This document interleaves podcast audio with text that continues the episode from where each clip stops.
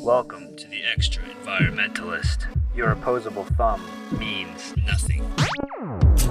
This is what we want to be. We don't want to be Americans or Germans or English. We want to be extra environmentalists.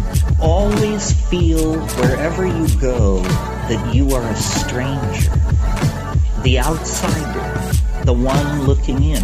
This is the viewpoint that makes all places the same to you.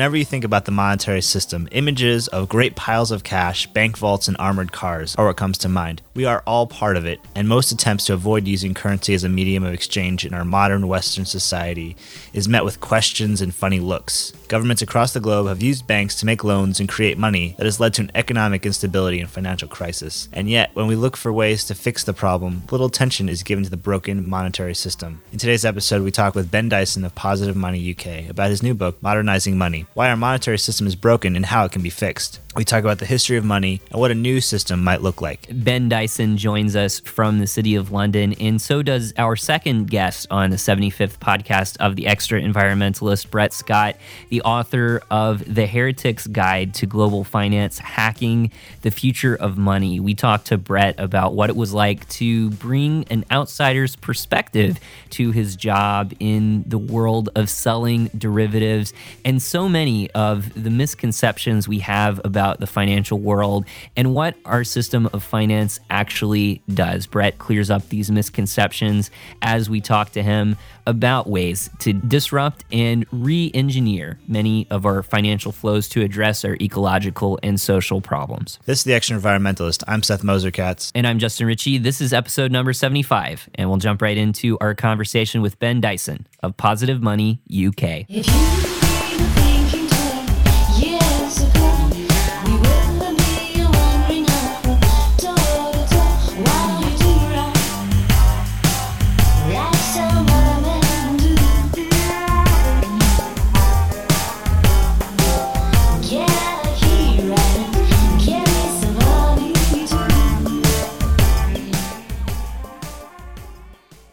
With the whole quantitative easing thing, there's been a, a lot of people complaining about the fact that the central bank and the Bank of England has been creating money.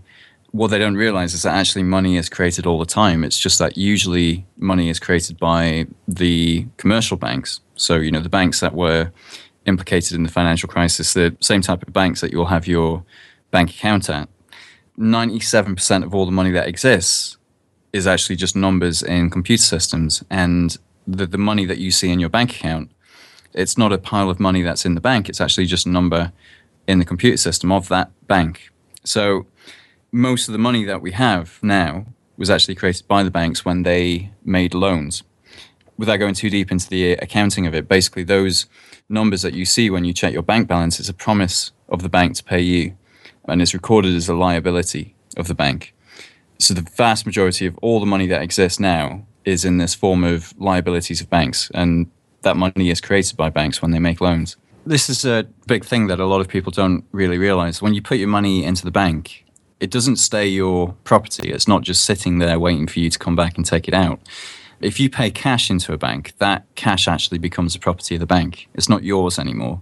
What you get in exchange is this IOU, this liability from the bank to you.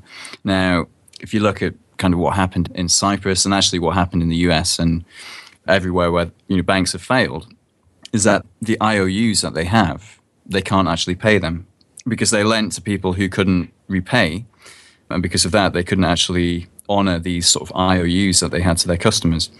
Now, what's happened in Cyprus is what normally happens is that when one of these banks fails, the government steps in and says, we'll guarantee everybody's money. So this happens in, I think in the US, it's up to about $250,000.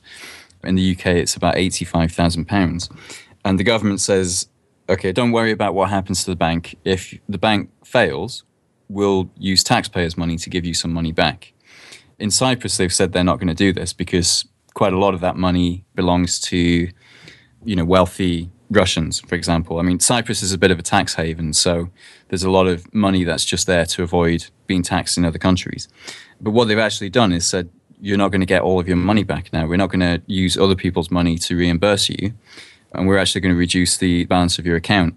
Now, people have sort of misinterpreted it as thinking that there is some money in the bank that belongs to the account holders, the depositors, and that the government has said, actually, we're going to take that money out of the bank and we're going to take it for ourselves.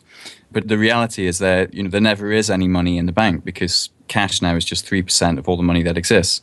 What they're doing is not taking money away from the depositors and then giving it to the government. They're actually just reducing these IOUs that just existed in a computer system. Really, there was never anything real behind it. So they're just converting those IOUs into shares that are held in the bank, basically. Yeah, yeah, that's it. I mean, these IOUs, we think that if you have $100 in your bank account, then that's worth $100.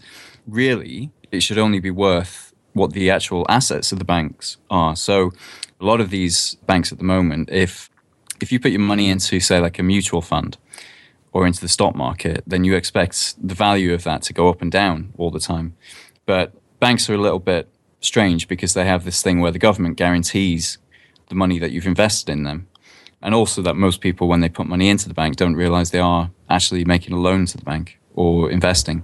Yeah, and Um, that's something that I really want to clarify here. The fact that you said that the money is not even yours. Now, I understand when you're buying into the stock market or into a mutual fund or some kind of bond that you're you're taking some risk there. But most people, I would I would imagine, when you're putting your money into a bank account, it's just into a savings or something that's in my mind would have relatively low risk. You're hoping and you're kind of counting on the fact that that money is going to be there, and to wrap your mind around the fact that it's not really your money anymore is kind of a interesting idea.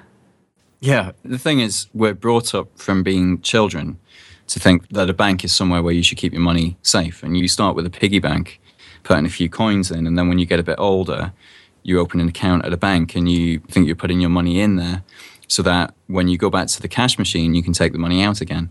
We've seen surveys that have been done in the UK where they've questioned a thousand people, and about 30% of people believe that when they put the money in the bank, it just stays their property. You know, it literally sits there waiting for them to come back. And that just isn't the way it works. And that's really a shocking point for so many people that they don't own that money that they're putting in the bank. I hear so many times that all our money is created out of debt. So is that the case? Let's talk about how the process by which money is actually created. Okay, so remember that the numbers that you see in your bank account are actually just a record in the bank's computer system. It's a, an IOU. So in, in accounting terms, it's recorded as a liability. Now, but if you imagine, I'll give you some sort of basic bank accounting. If you get a notebook and draw a line down the middle, and on the left hand side you write assets, on the right hand side you write liabilities, and the assets is basically everything the bank owns, and the liabilities is everything that they owe to other people. So, firstly, your bank account is on there as a liability. So, if you have £100 or $100 in your account, then on the bank's balance sheet, there'll be $100, which is a liability to you. Now, when they make loans, what they do is they increase the assets and the liabilities of the bank at the same time. So you sign a contract saying you're going to borrow $100,000 to buy a house.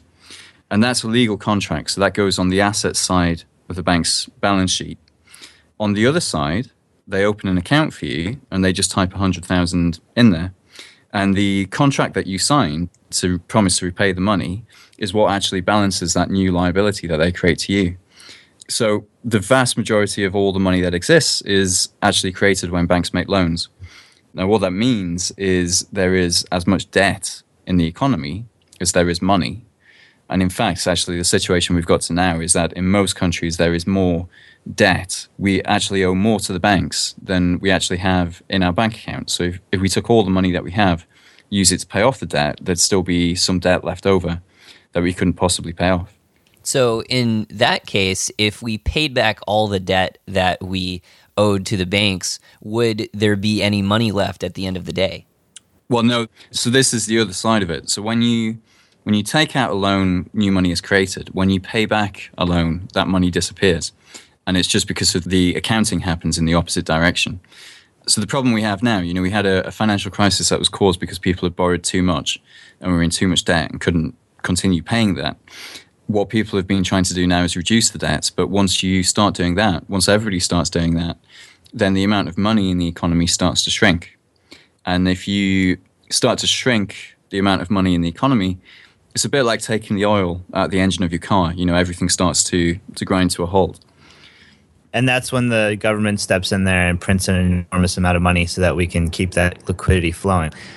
Exactly, exactly. So that was the idea behind quantitative easing is if they hadn't done anything, the amount of money in the economy would have shrunk as people paid off their loans. So I think in the UK, if there wasn't any quantitative easing, the amount of money would have shrunk by 15 to 20%. But what the problem is with quantitative easing is the money that has disappeared from the economy has disappeared from what we call the real economy. So, like the non financial sector. So, businesses and households and families. So, businesses and families have been paying down the debt. So, the money has been disappearing from that part of the economy. And what quantitative easing has done is it's recreated that money, but it's gone and put it into the financial markets. So, what happens when you put money into the financial markets is it it doesn't then reach the real economy it just stays going around in the financial markets so this is why the stock markets now are nearly as high as they've been in history even though the actual economy itself is quite weak and why personal debt is as high as it's ever been But that doesn't necessarily mean that it's a bad thing. If we have trillions and trillions of dollars in debt, it just means that we have all that money flowing around in the economy, right? Well, the the problem is, if you have all that debt, then somebody actually has to be paying the interest on that debt. And for every you know hundred dollars in your bank account, somebody somewhere in the economy has the opposite side of that. They have the debt. Now, the more money you have, the more debt you have in the current system, and therefore the more interest you have to be paying. We figured out the figures for the UK, the amount of money that is being transferred from each person to the banking sector across the whole economy as an average is, is somewhere between two and four thousand pounds a year. So that you've got this sort of continual transfer of income and wealth to the banking sector. Now, some of it comes back in the way of sort of taxes and a bit of interest on your savings, but in the middle there's this huge amount of money that is being basically creamed off by the banks. And this is one of the reasons why you know why banking is so well paid and why banks are such profitable businesses, or at least were before the crisis when in, in reality, if they didn't have this power to create money, their profits would be much lower and the, the salaries there would be much lower. It's sort of artificially inflated by this ability that they have to create money. So if I go in and sign a, a mortgage agreement and agree to buy this house through the bank, and I'm getting that money from the bank to basically cover the cost of the house, and then I pay the bank back. In a way, isn't the bank creating credit instead of money? Are banks creating credit instead of money in this case? Well, this is something that economists often say, and they say, well, you know, actually, banks don't create money; they just create credit. Now, let, let's go back in history a bit. In the UK, in the 1840s, banks used to print paper money, and you know, we all know now that if you you print your own paper money at home, you get the police coming through the door.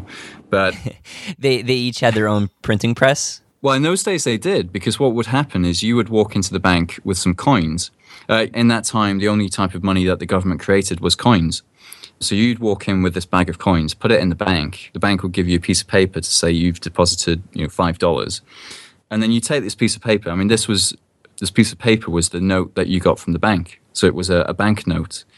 So you take this piece of paper, and then next time you want to buy something in the, the village or in the market, instead of going back to the bank to get the coins and all the hassle of that, and then the, you give the coins to the shopkeeper and he, he's just going to go straight back to the bank and put them back in. What you actually do is you give the piece of paper to the shopkeeper and he looks at it and he says, well, I, you know, I know the bank at the end of the street, so I'm going to trust this is good for the money. And he keeps that and then he spends it with somebody else. And basically, these notes, these receipts that the banks were giving out, started to be used as though they were as good as money And basically, when the banks realized that they could basically write a sum of money on a piece of paper and people would actually accept it as though it was real money, then naturally, eventually, they started to create too much of this paper money. So in the 1840s, they kind of took it too far and it caused sort of financial instability. It caused house prices to start going up. Uh, it caused a lot of sort of speculation and bubbles. And then the government of the day, was a, a conservative prime minister who stepped in and said, well, we can't trust banks to create money because they're going to create too much of it. So they passed in 1844, they passed this piece of legislation called the Bank Charter Act, which was to prevent banks from being able to create paper money. And that, that piece of legislation still stands. What they didn't do, obviously in the mid 1840s, is they didn't realize that we would have internet banking, debit cards, all of these sort of electronic means of payments. So when the law was written, it only applied to paper money. It never applied to the electronic money. So now almost all of the money we're using is electronic money, but the legislation has never been updated to take account of that electronic money. Because of that, we've allowed the banks to create almost all of the money that we're using in the economy now. So coming back to that sort of question of whether it's credit or money, it would be credit if there was some kind of risk involved. You know, if you knew that putting your money in the bank is actually making an investment and making a loan to the bank, where it becomes money is that the government comes in and says, even if the bank can't actually repay you, we're going to use taxpayers' funds to repay you. So basically, they make it risk free. And once it's risk free, there's not really any practical difference between electronic money in a, a bank account that's guaranteed by the government and actual paper money that has been created by the government. So it's that deposit insurance that turns the uh, the bank assets into money as opposed to credit. Yeah, yeah. It's the bank's liabilities that we are using as money.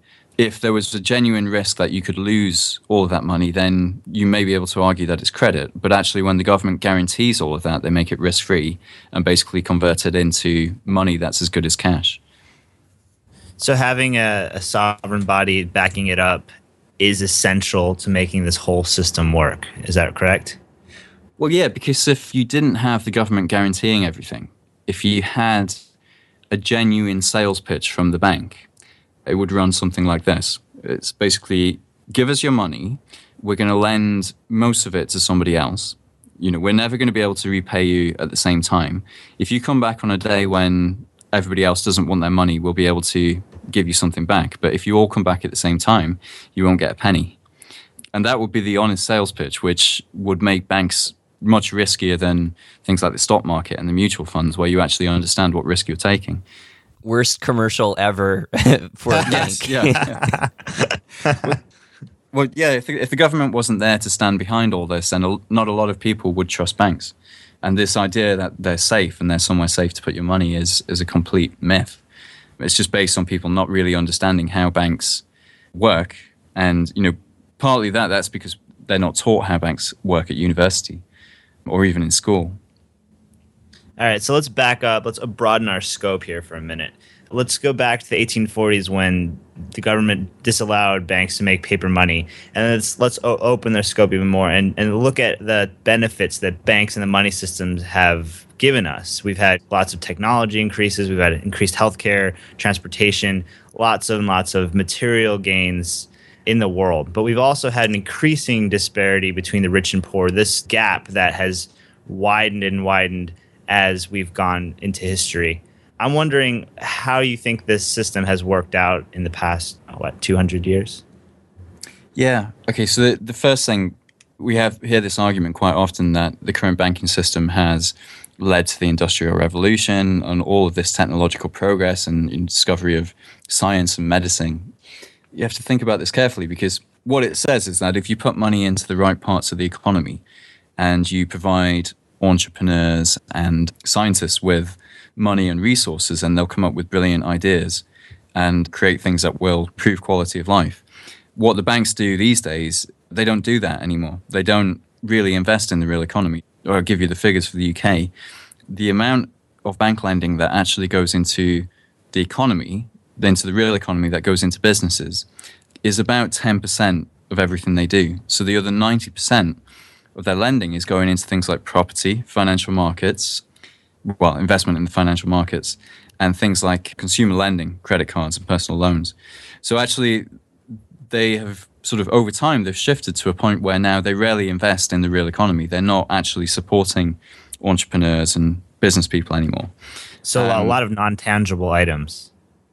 Yeah, well, things that actually just don't lead to an increased quality of life or increased production or increased sustainability of the economy. It's things like basically wealth extraction instead of wealth creation. In the past, banks used to invest in wealth creation by getting money to entrepreneurs. These days, they don't. They use their ability to create money to do wealth extraction. So things like pushing up house prices so that anybody who wants to buy a house needs to borrow two or three times more than they would do 10 years ago and therefore has to pay at least three times more interest than they would do in the past. But the other thing is as well is quite often the, the lobbyists for the banks argue for this that you need banks to be able to create money to have all this progress. But the reality is that sort of entrepreneurs and scientists and you know these sort of inventors they actually want to create things they will innovate and they will do things like that now if you're trying to run a business that is doing technology or trying to create something new the best thing for you is that the economy stays stable so that you each year you're building on the work you did the year before. Now, the worst possible thing is that every six or seven years there's a recession. That means you lose your funding for your business, that nobody wants to invest in the things that you're creating, that you have to lay off staff and let them go, which means you lose all the skills and the expertise that they built up. So basically, the, the current banking and monetary system is actually causing these recessions that are actually slowing down progress because when this recession happens, all of the work that people were doing before then suddenly stops because apparently there's no money and we can't afford to do this anymore. So I, I would actually argue that the progress we've had, especially recently, is, is, is happening in spite of the banking system working in the way it does, not because they have the ability to create money. So it's the magnitude of the bust cycle and the boom bust cycle that stifles innovation, that stops people in businesses from continuing working along, inventing some new great technology or process in society, because then they're laid off because their business has cash flow issues. Yeah, yeah, completely. And I'll give you an example of this. Somebody that I know quite well who works in sustainable building technologies had made an agreement with a brick factory to produce this kind of brick which retains a lot of the heat. So it's much more energy efficient to heat these homes. And they had everything ready to go. And then the financial crisis hit. And their response was, okay, we need to be really careful now. So they cancelled everything that wasn't their actual core business. And because of that, this whole project has been delayed by five or possibly 10 years. And this sort of technology that would reduce how much energy we need to heat homes in the UK, that's been postponed for another 10 years. So actually, the current system is actually standing in the way of a lot of the progress we could be making.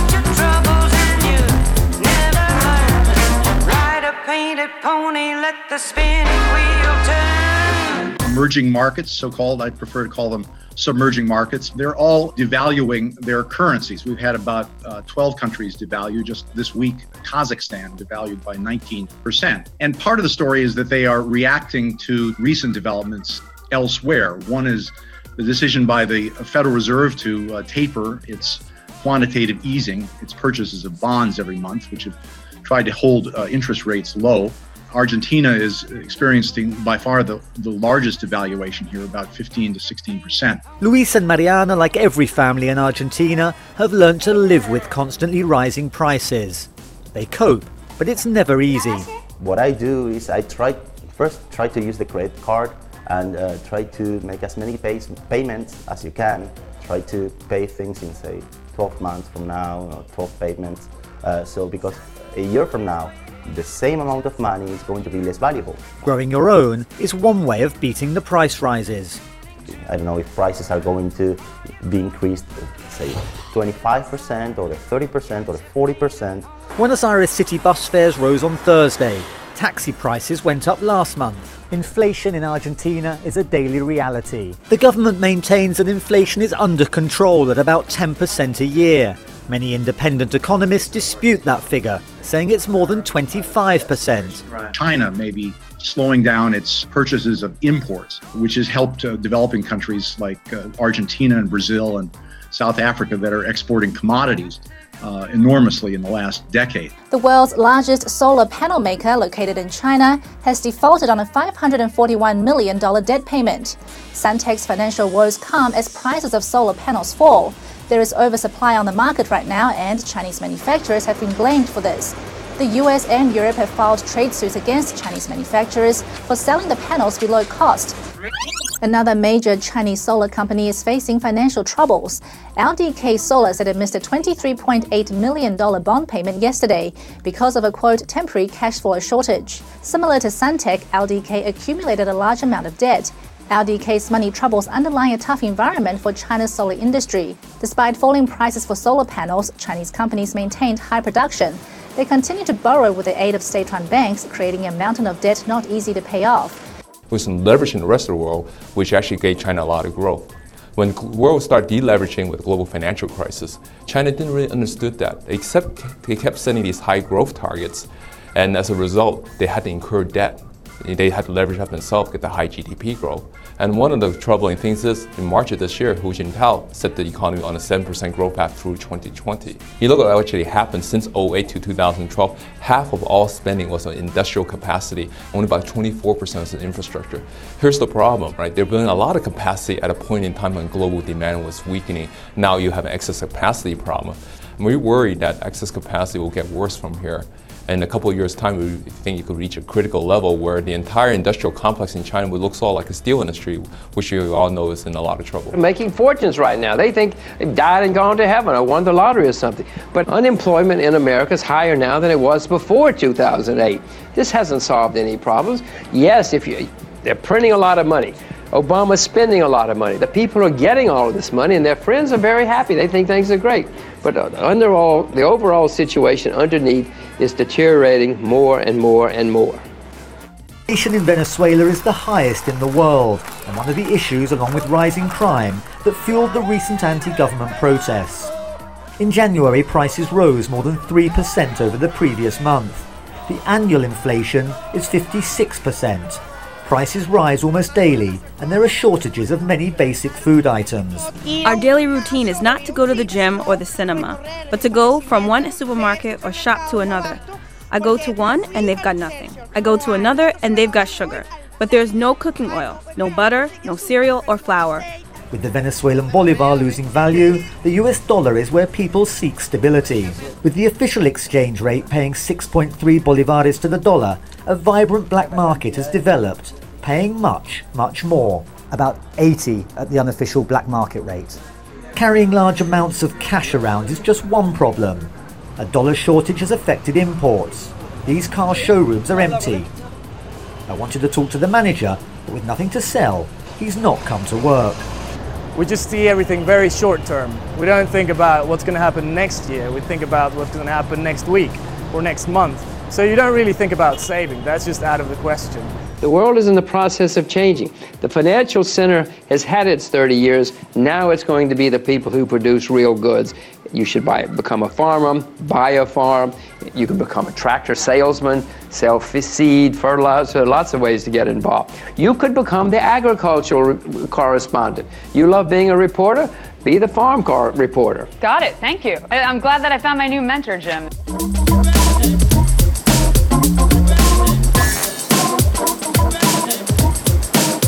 You're listening to episode number 75 of The Extra Environmentalist. Today we're talking with Ben Dyson of Positive Money UK.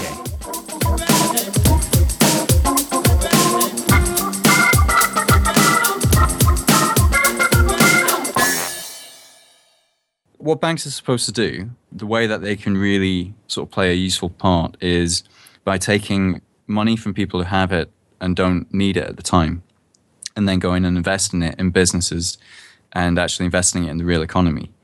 So if we can get banks to do that, then that help the economy grow. It can help us make all this progress and you know technological advancement. Obviously, there's other useful things that banks do as well. Like if they lend money that allows people to buy houses, because obviously houses are expensive and you want to spread that over a number of years, that's a good thing. If they create so much money that it pushes house prices up and make them even more expensive, then obviously that's not such a good thing. But yeah, I mean, look, what they're trying to do fundamentally is change banks into a way that they actually return to that sort of role of trying to create value and trying to create wealth instead of extracting it from the rest of the economy. And also a way that sort of makes them more socially useful than they are at the moment. Why is it that so many journalists and economists have such a hard time understanding the bias that's built into the way that money is created? For example, we just ran a conference here in Vancouver, British Columbia, and we had a few hundred people out, and we had some members of the University of British Columbia Economics Department um, at some of the panels. And there was this one guy who was at the summit, and he was asking at almost every session, what's the impact of money creation on our environmental or social problems, et cetera? And the economists always said that the way that money is created has no impact on that. It, it has no issue. And why do they think that? Well, it's it's quite incredible, but it's something that has been a problem for probably 40 or 50 years that economists these days just don't understand money. They don't really study it at university unless they actually end up doing the banking and finance courses. And what the banking and finance courses teach is this model of the monetary system, which they call the money multiplier. And this is basically a, a story that says if somebody walks into a bank with $100, the bank will keep back $10 and then lend out another 90 and then somebody else will bring that back to the bank later on after it's been spent. The bank will keep back $9 lend out the $81 and this process of sort of multiplying up the same amount of money leads to the creation of new money because every time the money comes back it's counted again. So they get taught this story which is a massive oversimplification of what happens well actually it's not a simplification it's just wrong but when they're taught this, the conclusion that you get from that is that, firstly, the central bank has complete control over how much money there is in the economy because they control this thing called a reserve ratio. And if they say that the ratio is 10% and they only put a billion pounds into the economy, then this story of how the banking system works suggests that the money supply will only expand to 10 billion pounds. And then if they put more money into the economy through the central bank or they change that reserve ratio, they can control how much money is actually in the, the wider economy. But actually, the, the whole model is, is wrong. And it's not based on understanding what banks actually do, it's based on economists sitting in their offices and making assumptions about how it works. So, one of the things that we did at Positive Money is we worked with another organization in the UK called the New Economics Foundation to actually research exactly how the system works today instead of doing it from the textbooks written by economists who hadn't worked in banking, we actually went to the Bank of England, looked through all of their documents about how the system actually works, and compiled all this into a, a book called Where Does Money Come From? You know, on the, on the back cover of that book, there's actually a comment from Professor David Miles, who is on the Bank of England's Monetary Policy Committee. And what he says is basically the way that money and banking is taught in many universities is very misleading so yeah, economists are taught this model that doesn't really describe how the banking system actually works. They rarely then go on to study it. They assume that money is just there, that it doesn't have any effect on how the economy actually works. And quite often they just haven't seen the figures. I doubt any of the economists that you would have spoken to would have been aware that sort of 40% of all the money that was created in the last 10 years went straight into property. 40% of all the money that was created went into the financial markets and just about 10% of the money that was created went into the real economy. So yeah, it's it's a real problem economists not understanding money, and this is one of the things that we're trying to change. And it's not just economists who don't really understand money, it's journalists and the journalists who report it to the whole world. I know here in the United States, we have an amazing narrative building machine called Fox News who is able to pump out incredible amounts of information and not all of it being extremely truthful. We hear about homes being foreclosed on, we hear about businesses closing, unemployment, but we don't really get down to the nitty gritty about why the money flow is how it is. And we don't hear about the facts that you talk about in your book. I'm wondering why you think it is that people seem to be so uninformed and why that journalists don't talk about these ideas in the mainstream media. Yeah. I mean, one thing you have to realize is that financial journalists are usually journalists who've moved into the financial department. They're not usually people with experience in central banks who have moved into journalism. So they learn what they know about the financial system from the same textbooks and from other journalists. So for a start, there's a lack of good information available to them. But also the problem that, you know, if they really wanted to understand how the system works, until we released the book that we released last year, they would have needed to spend about eight months going through all the papers from the Bank of England. That's that's what we had to do to actually compile this guide to how the monetary system really works. So the information really hasn't been available. It's not been made easily available, and because of that, most of the reporting on the financial crisis has been quite inaccurate, and it's completely missed this this money creation aspect of it. So again, this is you know one of the things that we try to do is try to get journalists to understand how it actually works, and also just to call them up on it when they're inaccurate. So one of our supporters managed to get the BBC to change a video that they produced that was really inaccurately describing how the banking system worked. So we spoke a little bit about the social impacts of the way money is created. Are there environmental impacts on how the money system works? Uh, just because of the process we use to create our money, is that causing environmental impacts? Yeah, well, there's a lot of economists who think it really is. And for example, Herman Daly is one person who has been talking about this a great deal about how you need to change the monetary system to deal with some of the environmental constraints and the challenges that we have coming up. But just to give you a couple of examples, there's an issue with the whole boom bust cycle because when things are going well, when the economy is going well, it's possible to get legislation and environmental protection which will help the environment in the long term and help us live more sustainably. But whenever there's a recession, the government of the day says, well, we can't afford this anymore. We can't afford these regulations or these rules. So you actually end up, well, the government ends up trying to unwind a lot of the progress that's been made in terms of environmental protection regulation. And this is happening in the UK at the moment. So it leads to this real short termism about how we deal with the environmental crisis. There's also the fact that when you have a monetary system that basically forces half or more of the population into debt. So if you think about like the mentality of people who are constantly living in debt, you don't really have the freedom to necessarily to, to think more sustainably about how you live and if you're trying to pay off this huge mortgage. So there's uh, quite a few environmental economists who believe that it leads to this sort of growth imperative where because of all the debt that is there, you know, which is a, a product of the current monetary system, people are constantly trying to to grow their businesses, to consume, sorry, to produce more in order to earn money to keep servicing the existing debt. Now, if you didn't have all of this debt, then a big part of that sort of growth imperative might be removed from the system, and you could have a system that would run what should run much more sustainably.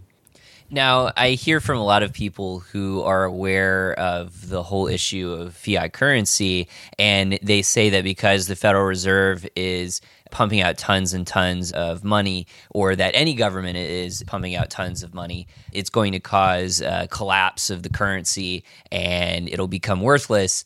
And you know, there's this whole hyperinflation doom squad where they're they're basically saying that because of this process, our money will become worth nothing is that the case? Is all of the quantitative easing policies going to cause currencies to just become worthless?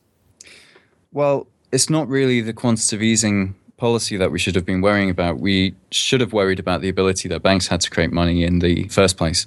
And if you look at the currency now, in many senses, it is worthless relative to where it was 100 years ago. If you draw these charts of, of the money supply, and you can see how it's, I can give you the figures for the UK.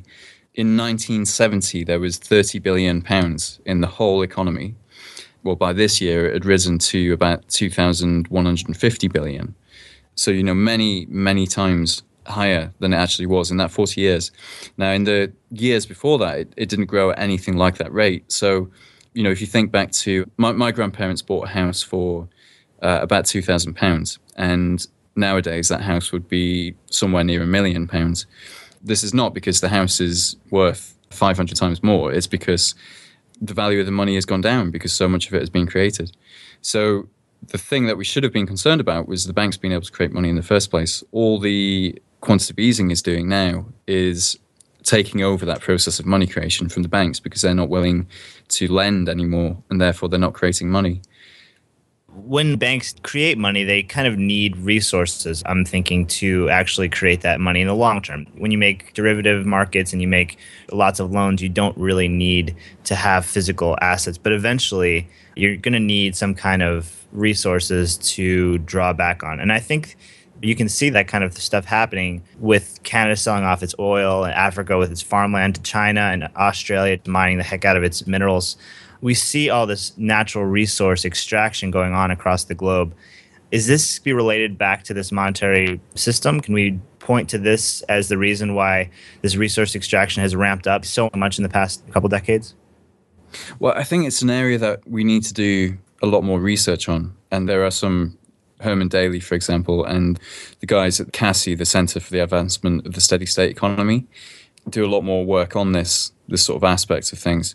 So basically, if you allow a bank to create money, that bank decides what the money is to be created for and what it can be used for. You know, they can decide whether they want to lend to a renewable energy project or to oil extraction. So really, it gives the banks the power to decide what gets funded, and naturally, they're going to go for what gives them the greatest short-term profit. So you get like a real lack of long-term thinking. I mean, actually allowing banks to have the power to create huge quantities of money can lead to this uh, resource extraction happening so much quicker because they will fund whatever gives them the greatest short term profit.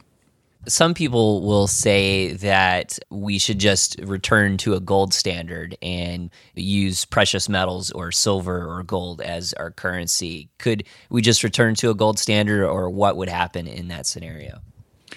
I think there's problems with the gold standard because, I mean, the reason why people like the idea of a gold standard is because they think it limits money creation.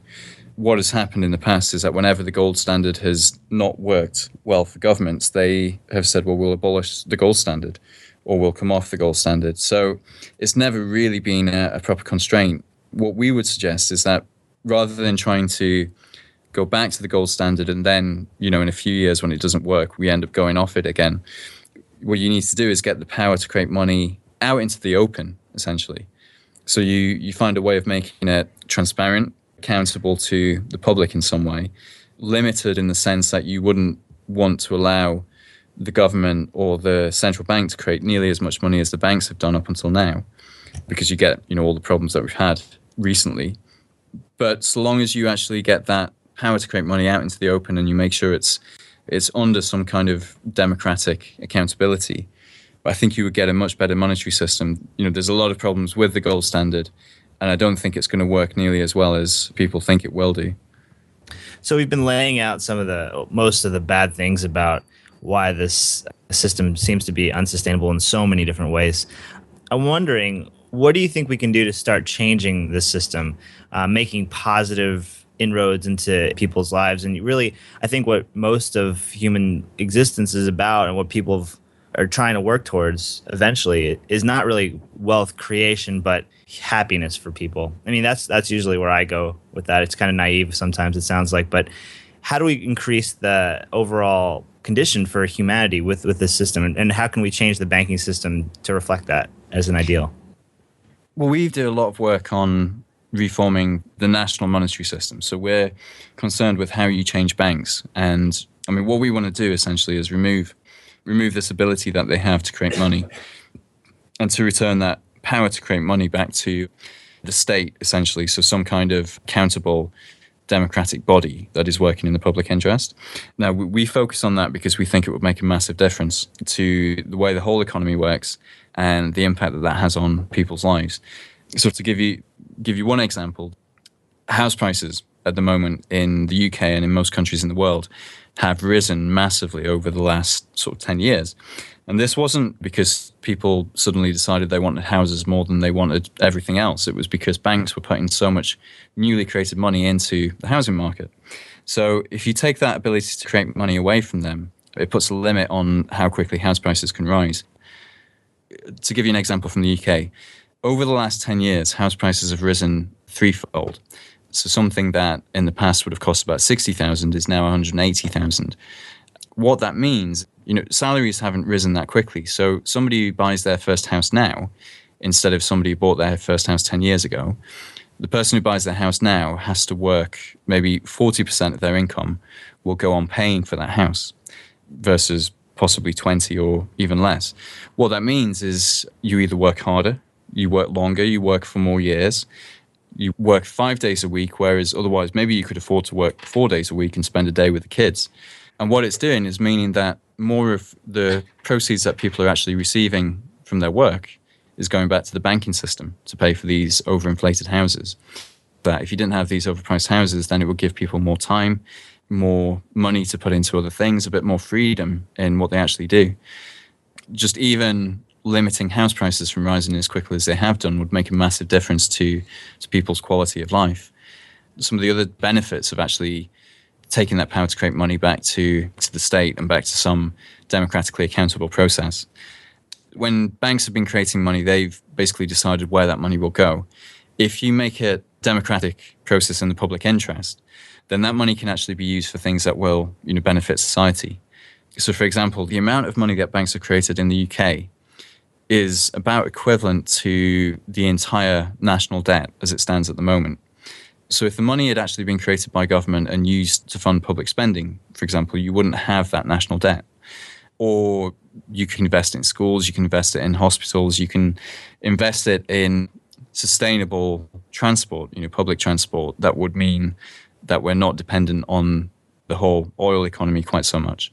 Or you could invest some of that money into renewable energy and actually switching the whole country over to renewable energy. So there's a whole sort of range of options that you could do with this. If you have kind of a, a pro free market government that wants a small state, they might actually just use this money to cut taxes. But again, you know, if you cut people's taxes, they have more money left over. They can decide what they want to do with that. And uh, so many of us learn that in like the textbook history of money that money was created because barter was inconvenient. And so now we use money because it's a much more convenient uh, way to facilitate exchanges. Was this really the case or was there something else involved?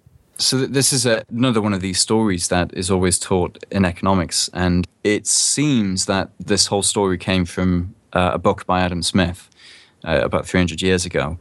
And anthropologists are starting to find is that actually there's not much evidence for this barter situation ever existing. So that you know the idea was that you are a shepherd, you have sheep, but actually you want bread, and it's difficult to swap one sheep for a loaf of bread because it doesn't match up. So what, what the barter story says is, well, eventually we started using metal to swap instead of actually trying to swap things directly because it was easier for everybody to take gold coins and then go and buy what they want from somebody else. And it was to try and find somebody who wants to swap with what you have. But if you if you think about it realistically, it, it doesn't make sense because what would happen in sort of most of the, the smaller, you know, tribal societies and the small communities where people lived is they would know everybody. So if you go to the guy who makes chairs and you want one of his chairs, he'll give it to you. And you know at some point you need to give him some food or something in exchange for that chair, but you don't need to sort of sit there negotiating with him about, you know, how many sheep are worth one chair. So what used to happen is actually people would just trade and they'd remember who they owed what and it would kind of sort of balance out. The anthropological evidence, the sort of historical evidence, suggests that barter really only happened basically between different communities that didn't know each other. So, for example, if there were some nomads traveling through, they would actually barter there because you know they would exchange things. They didn't know if these people were ever going to come back to give them anything else. So, what the history kind of suggests is that what you actually had initially is kind of a, a sort of credit economy where people just knew what they owed each other in these sort of small communities. And then eventually that turned into using sort of forms of money. And then now we've gone from using physical money to electronic money. And in some senses, we're going back to a, a sort of credit economy again. You just talked about the history of how money came into existence. How do we take that next step to the new money system? What's the next money system? And what, what are like the physical on the ground things that are going to happen to make it happen? Well, I mean, there's a lot of different innovations and different ideas about how you change money now, and there's discussion of what you need internationally, how to change the international systems, how to change money so that it's more local and it has more of a beneficial effect on the local economy. We're already starting to see a lot more sort of innovation in terms of how monetary systems work, and people are thinking about local currencies and alternative currencies, also international currencies and different ways of bypassing the banks, sort of different ways of doing lending and investing that don't rely on these huge banks to be the middlemen there. What positive money focuses on is reforming the national currency. So it's the dollar, the euro, the yen, the pound. And what we want to see is that we take this power to create money away from the banks because we've seen from the last few years that they can't be trusted with it. Like now is the time basically to take that power back to some sort of democratic, accountable process where people actually know how much money is being created and how that money is being used.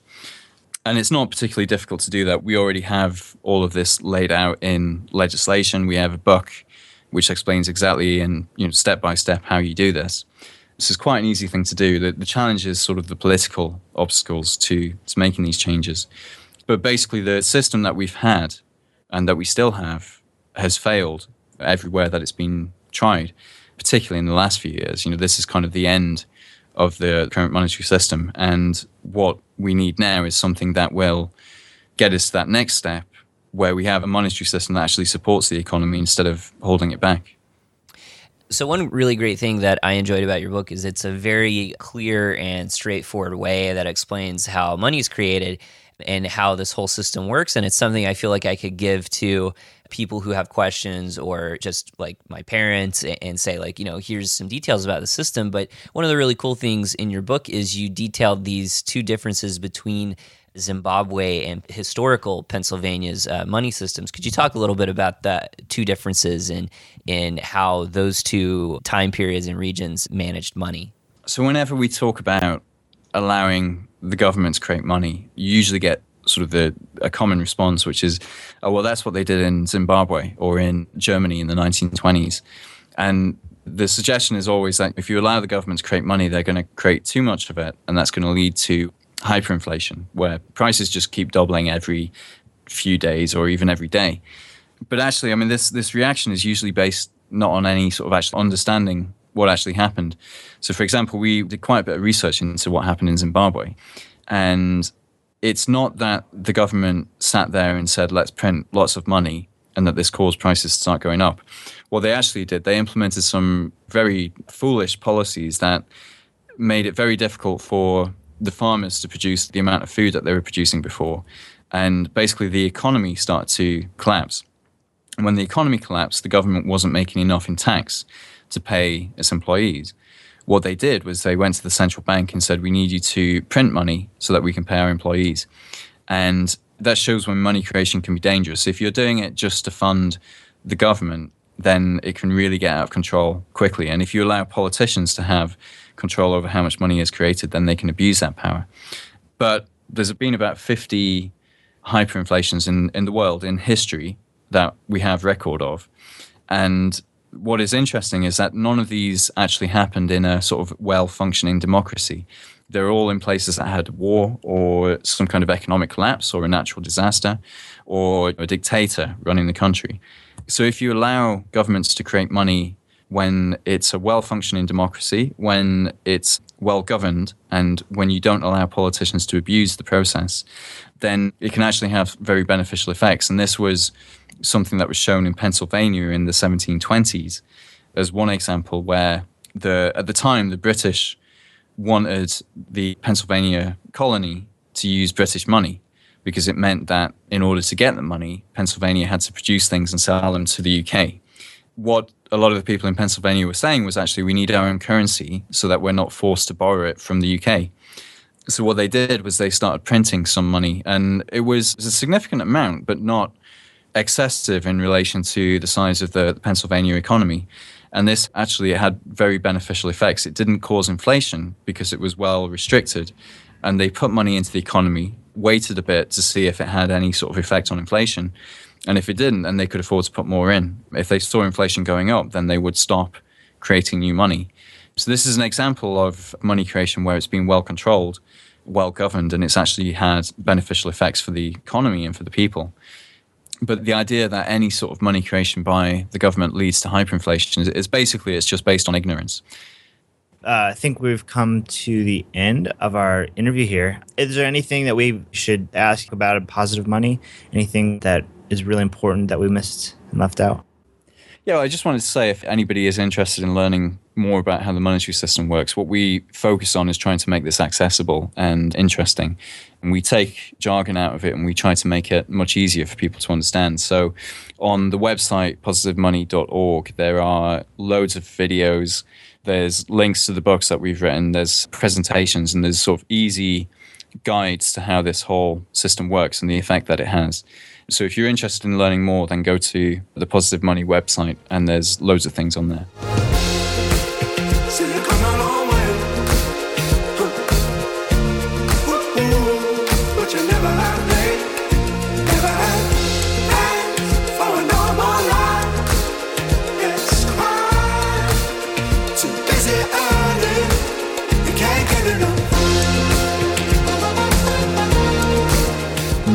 On episode 75 of The Extraenvironmentalist, we speak with Brett Scott, author of The Heretic's Guide to Global Finance, a perspective from the inside of financial institutions.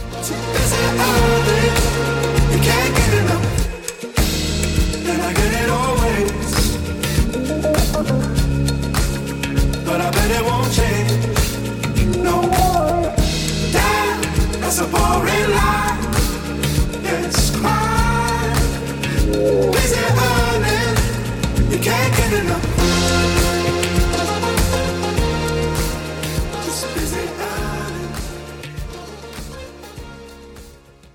I'd studied anthropology and international development, um, and I was kind of involved in the sort of international development scene, as well as the various alternative activist scenes, mostly from a South African perspective. I'm from South Africa. And when I was sort of studying in the UK for a bit, I became aware of just how powerful the financial system was. In South Africa, I hadn't really been exposed to that sort of international finance. And I became quite sort of fascinated by the system, but also quite re- repulsed by it. So after I'd finished studying, I guess I sort of thought what would be uh, an interesting thing to go and try to do that might be different to the straightforward route that you might go down as a, a person who's concerned about the world. And so I, I, designed this kind of experiment. Also, I'll try and infiltrate into the financial system.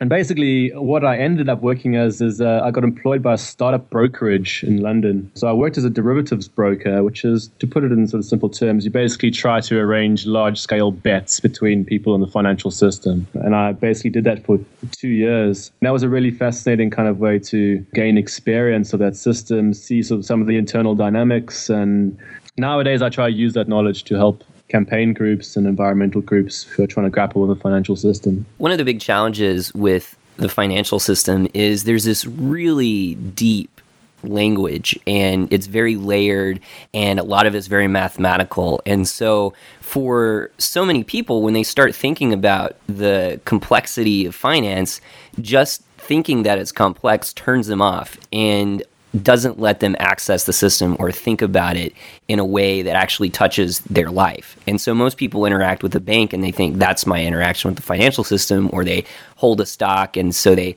look at the Dow Jones Industrial Average or something and think, oh, it's going up, so that's good, or the value of that stock, it's going up, it's good. How do you help people see their entry point into the financial system because it is so complex sometimes? That's the main objective of my book was to sketch out frameworks by which a person could approach the financial system and not feel daunted by it. And it's actually really, really difficult because lots of people have a lot of preconceived notions in their head about what the financial system is. And actually, even they have a whole lot of mental imagery. If you ask a person to think about the financial system, they'll tend to always think about the same pictures and the same images and the same ideas. They're always associated with, you know, large scale skyscrapers and mathematics and kind of men in suits and there's all these sort of things. The financial system itself, or the financial sector, thrives on that perception. It's that kind of perception in a way which gives it a layer of protection from the public and actually makes it, uh, a, puts a barrier in the way. Whatever I'm doing, I'm always trying to, I guess, humanize the financial system and sort of think about how you bring it down to that everyday person's life. Most people, their, their, their normal experience of the financial sector is their, their ordinary bank branch, it might be their mortgage, it might be a few of these things.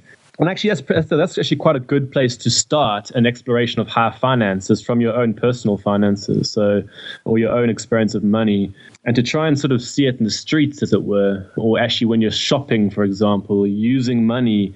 Um, I often try to use those as ways to get people to sort of think about the broader financial system and how their individual small actions add up to these huge financial institutions. I guess you got you got a different view of what people on the outside who think of the financial system as this ivory tower of uh, skyscrapers and mathematics is. Is could you talk a little bit about that? I was sort of working as a as a at a startup company as a broker, quite sort of junior level, and actually two years of that is not really enough to make you a, you know an expert on the financial system, but it gives you a very sort of human flavor of it. And the main sort of takeaway is actually the financial sector is an intensely human system.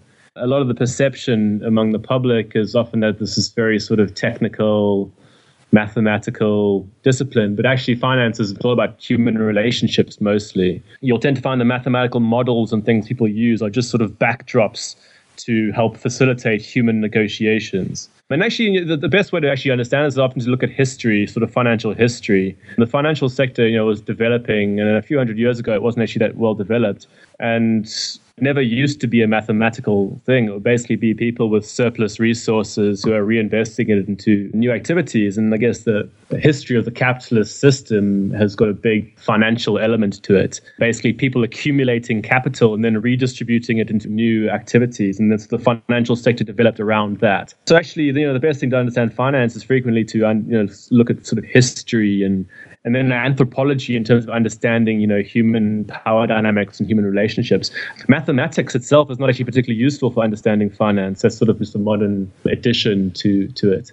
At a base level, finance isn't actually that complicated. It's, as I was saying, it's it kind of springs out of um, sort of advanced economies. Um, if you just think about a basic model of an economy, if you first have agriculture effectively, um, and everything else comes from there, agriculture is what leads to surplus production in an economy. You can make more than what you actually need. As soon as you have surpluses building up in the hands of various people, you can start to have a financial system. And then the basic sort of mechanisms that, that are used for that is people either investing as shareholders or as lenders, and that's basically it. All the sort of complicated stuff is within that, that within those boundaries. So if you ever get sort of baffled by a financial professional using all this language, just always remember at base level it's a fairly simple, a fairly simple concept. Yeah, you tune into CNBC and you can see all these numbers just flying across the screen constantly. Or Yeah, exactly. television, it's just numbers everywhere, and it's bewildering. Yeah, and that's an entire sort of illusion. And actually, you know, things like CNBC, financial professionals don't even don't even really watch that kind of stuff because it's not very useful. Actually, because uh, you know, it's yeah, it's kind of like I, I think people who mostly watch that are sort of uh, I, I don't really know who watches it. It's, it's probably day traders, people who, who are trying to like sort of make small time money in the markets because it's not actually very useful to anybody who's directly involved in real financial activities. The real stuff going on in financial markets is much slower normally, and this is one of the ironic things. People have this whole perception that it's this incredibly fast moving kind of world. Stuff like swap markets and those big, oh, the big securitized um, mortgage markets that caused the financial crash are incredibly slow moving. And they involve lots of negotiations between individual people. And large amounts of the money that to be made in that system are frequently about people who have the relationships. So people who make loads of cash are often the ones who've been able to facilitate a deal. And then there's kind of like a layer on top, which is all the sort of fast moving, high frequency stuff. But that's actually a comparatively very new aspect of the financial system. People, in a way, shouldn't focus on it because it distracts attention from the sort of more underlying things going on. But you're absolutely right. Stuff like financial TV and the way it's presented and the actual imagery is actually gives the public a perception of it. This is incredibly um, technical, incredibly sort of arcane field. But you always got to think about whose interest does that actually serve. It never serves the public to have that perception. It only helps people who have who are considered to be experts. And I frequently find this because I have experience with derivative markets. People defer a lot of power to me. They, they kind of give me this respect for some reason, which they shouldn't do. When I'm doing workshops, I'm trying to stop that. The financial people in our culture are almost like these high priests of the uh, economy. You know, there's like a, almost a religion in a lot of ways devoted to it. And even when you hear politicians talk about the economy and growing the economy, you're thinking about these guys at Wall Street who are just making all these trades like on the floor with their hand signals and they're moving pork bellies and moving, you know, just Yeah, different yeah. things around. So there's like this whole mystique around it almost too. Yeah, Ex- exactly. And I guess that's one of the, you know, when you look at something like something quite basic like financial education, some people might ask, you know, why is that a particularly useful thing? But it's actually, it's got a, a, a huge subversive element to financial education insofar as it helps to sort of cut through the crap of the financial system and actually show you that it's a lot less complicated. And actually, that's sort of an opening step for then being able, being able to sort of challenge it more. And I guess I used in my book this concept of the hacker ethos, which is uh, how you might sort of quote unquote hack the financial system. But I guess the analogy I used is a, a person's computer. If you think about the way you interact with your computer or a piece of high technology, you frequently also perceive it as this kind of complicated thing which you interact with in a very one-way fashion. You you know you tap on the keyboard, but you don't actually know what happens. The financial system has a very similar feel to it. We interact with it without really perceiving well, what's actually going on behind the scenes. What a hacker would actually do is spend a lot of time exploring the interconnections of the hardware of a computer and the software, seeing how they interact, seeing what's going on, and from that you get the kind of perspective of where you sit in it and what you might be able to do. And I guess that's what I was sort of trying to do with the, with the book, is to position people like that, which I think is a more useful mindset than approaching it as a kind of black box. After the 2008 financial crash, there were all of these protests and groups like Occupy Wall Street directly targeting the financial system and its role in inequality and a lot of our social problems today. Is their approach the most effective one? And if not, how would you kind of speak to those groups and say, here's some things that you can start doing to be more disruptive and start changing our relationship to finance? I think Occupy was incredibly effective for how little resources went into it. I mean, I went down quite a lot to the, the London based Occupy. I mean, it got a huge amount of press attention for comparatively little effort. So, I mean, I think Occupy is a success in many, many ways. And it's also helped to establish a kind of political meme. A lot of people always talk about Occupy. So, I mean, I think it's, been, it's very effective. I mean, I guess where it sort of has been criticized or fell down was the notion of what's your alternative. I think it's a bit of an unfair critique because people shouldn't have to have a coherently worked out plan for the future of humanity every single time they, they sort of express discontent. But I mean, I guess that the sort of post Occupy period has been one where people are now more interested in like, okay, what what sort of practical alternatives might we start to articulate? And I think a lot of people who are involved in the Occupy movement actually realize that now. So I guess there's sort of new sort of forms of not only in the financial sector, but you know, just sort of more economic organization more generally. There's a lot of sort of new business models being thrown out, new modes of organizing being thrown out. But you know, that's work in progress. Suppose one thing uh, I would I do sort of question a bit with the Occupy movement to some extent was whether the financial system itself was actually challenged by it. As I was sort of alluding to earlier, part of the strength that financial professionals get is by the perception that they're different to everyone else. And the actually the 99% versus the 1% concept doesn't really challenge that notion. So whether you think a banker is is, is evil or like incredibly talented doesn't really matter. It still it still reinforces uh, that same basic notion. And I guess what we want to see now is a more democratic notion about finances, where people are more prepared to sort of see themselves as being more personally in control. And I don't think Occupy managed to quite do that yet.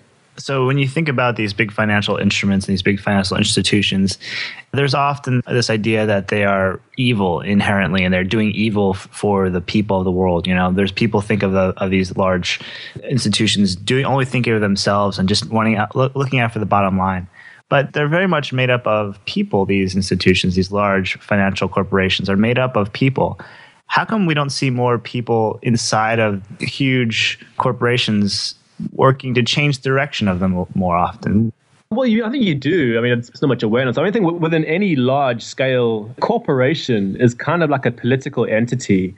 It has large groups of people in it who are discontented about the way things are, whether it be within the specific corporation or the very economic model that it's using, whatever. Um, there are always people inside who you might call disruptive insiders of some sort. In reality, it's quite hard for anybody within the corporation to change anything for a variety of reasons. First of all, it's a social system. You might be discontented by the way it works, but you don't know if everyone else around you thinks the same. So you're kind of and you potentially might be shunned. This is a big problem for like whistleblowing in financial institutions. There's lots of people who want to who want to be whistleblowers, but they're worried about what will happen if they actually do become a whistleblower because they might be shunned by the entire friendship group. So there's all these sort of cultural dynamics like that. But then it's also questionable whether even the management of corporations really have that much control over them. In a sense, there's, a kind of lack of controllability to a corporation where lots of your sort of people in the lower rungs are disconnected from the management. In financial institutions, this is certainly the case. People often, you know, point at Lloyd Blankfein or, or the various CEOs of the big financial institutions and say, you know, you should just you should change the way your institution behaves. It's very questionable whether they actually have the ability to do that, even if they wanted to. From my experience, there are lots of people within big in- financial institutions who are actually comparatively progressive in the way they think. Actually, just this last weekend, I met um, I met a guy who works at a large bank who who's got a blog uh, um, called Socialist in the City. He's a, a socialist. I mean, like a, like a committed socialist, and he's same time working in a financial institution as a financial worker. Um, and there's actually comparatively there's a, there's a surprisingly large number of these people. So much of our financial logic is locking us into these certain relationships with extractive resources that then end up causing problems like climate change. Do you see the financial sector as a potential way to deal with, with climate change, whether that's you know mitigation activities or adaptation? We hear about uh, you know the carbon bubble idea, and there's a lot of fossil fuel divestment campaigns that are uh, rising up. What's your thought on the idea of fossil fuel divestment and any potential advice from somebody who has a little bit of experience on financial markets to anybody who's in a divestment campaign? Yeah, I mean, I work with quite a few divestment groups in the UK here, and I know a lot of the, the groups around the world who are doing that. I mean, the financial system itself reflects a broader extractive system in society. So, in some ways, a lot of these campaigns are, are, are very partial. It's not like, you know, just by, by a single financial campaign, you're going to alter an entire system. So, I mean, it's something like, you know, the basic notion of a profit motive in society or the, the notion that you should be co- constantly accumulating or, or, or economic growth as a concept is kind of locked into the financial system. A financial system doesn't have to be like that. A financial system is a system of redistributing resources. You can theoretically have a financial system which was designed to redistribute resources within planetary boundaries. The fact that our current financial system doesn't do that is reflective of a much broader economic problem. Our current financial system steers money towards lots of the projects which then contribute towards climate change. You know, a very simple example being something like the tar sands. The money to develop those tar sands comes from somewhere. It comes from shareholders and it comes from lenders. And those are real people in real places somewhere uh, just start making that decision. And those are highly political decisions they're making because they have huge impacts in the future of society. So your divestment campaigns are, you know, all it is is in a way is simply targeting those people and saying it's not good enough to be doing that. I guess the way to think about divestment campaigns, some people in the financial industry tend to see them as being these very naive kind of things. They say, oh, you know, if you get one fund to move its money away from some project, just, you know, another investor will come in and give it money. But that's not the point. The point of a divestment campaign is to alter the sort of cultural realm, as it were, to make uh, those types of investments not acceptable. So the best example to think about this is, you know, back in the 1800s or sort of 1700s when things like slavery were acceptable. Um, a lot of your normal quote unquote rational investors at that time would have been investing in slavery or plantations that used slavery. And that would have been considered normal investment. You know, nowadays, normal investments considered to be investing in projects that wreck the environment.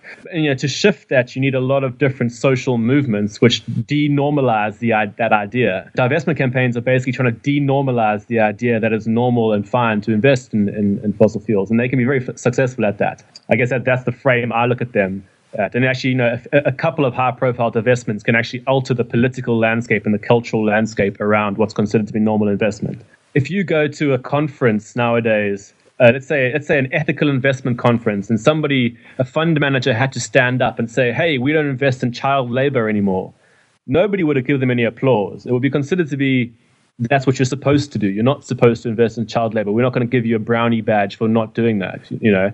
And but nowadays, you know, people go and they're considered explicitly ethical and nice if they invest within planetary boundaries that should be considered normal. It should be considered something you're expected to do, not something that's considered to be nice or ethical. It should be just normal.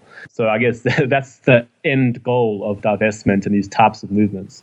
I was wondering about your thoughts on carbon markets and programs like REDD in general. You know, REDD, the the program to reduce emissions from deforestation and degradation. How effective are these things, and how much of the financial system has to be scrapped entirely, or are there parts that could actually be useful in the future? For a start, one point I'd first make about REDD and carbon markets is I don't really explicitly see them as being financial instruments. Actually, in banks and things, you know, these REDD and carbon credits and stuff actually sit in the commodities desks. They're viewed as commodities. Institutions like the World Bank love the idea of REDD because it kind of aligns the notion of economic growth with the notion of sustainability. They don't want to sacrifice economic growth. At the same time, they have a mandate to try and ensure sustainability at the same time. So these types of instruments look like these silver bullets which can solve that. Um, in reality, they certainly cannot. A lot of the stuff is about trying to align a profit motive with a good outcome.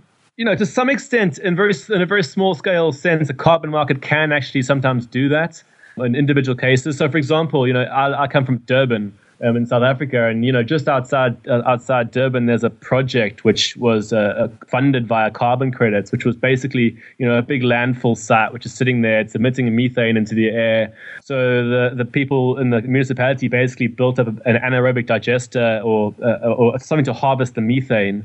Um, and they started using it to create electric- electricity, and they just were selling it, selling it to the electricity grid. I mean, that project in itself is positive, clearly, and it was it was enabled by the carbon market being present. But you can't say that that in itself is going to end climate change. And I guess this is the big political dynamic around the carbon markets: is can they be used as a sort of, a smokescreen for just say that stuff's going on when really there's not enough going on?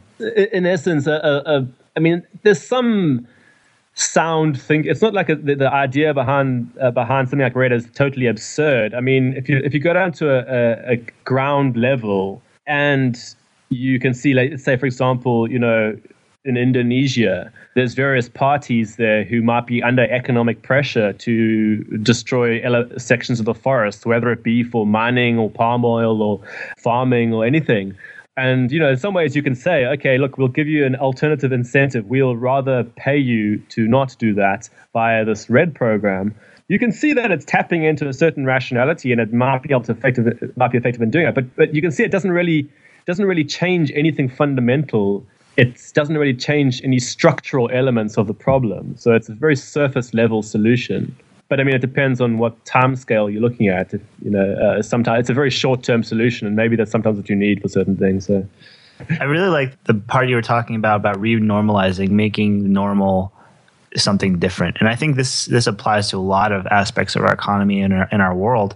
If you can change what is normal, you can change what is in power currently. You can make it more acceptable to have a different view you can really change the whole system. And this goes for a lot of social issues. This goes for, you know, pretty much most things you want to change in this world around that creating that new normal. Do you have any Yeah. ideas about how to create that new normal? Do you have any uh, strategies about, about how other people are going about creating that that new normal idea? Can have two approaches. I mean, you either think it, you know, this has to be some kind of evangelical process where people go around and convince people to think differently about the world, or you think that maybe it happens organically via structural changes in the economy. I mean, for example, technology itself is a very powerful means to change the way people think, uh, especially in Western nations that are kind of in that post-industrial phase. People are potentially starting to think differently about what economic life is supposed to be. Um, not because anybody sort of told them that they should think like that, but just because it's sort of naturally starting to come.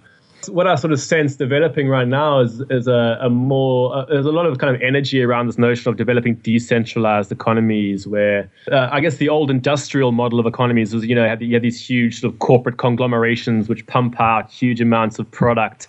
Um, and then you have to have consumerism as a sort of a backdrop to that for people to consume the products. And then you got this sort of capitalist class sucking up all the all the surplus and making becoming incredibly wealthy in the process.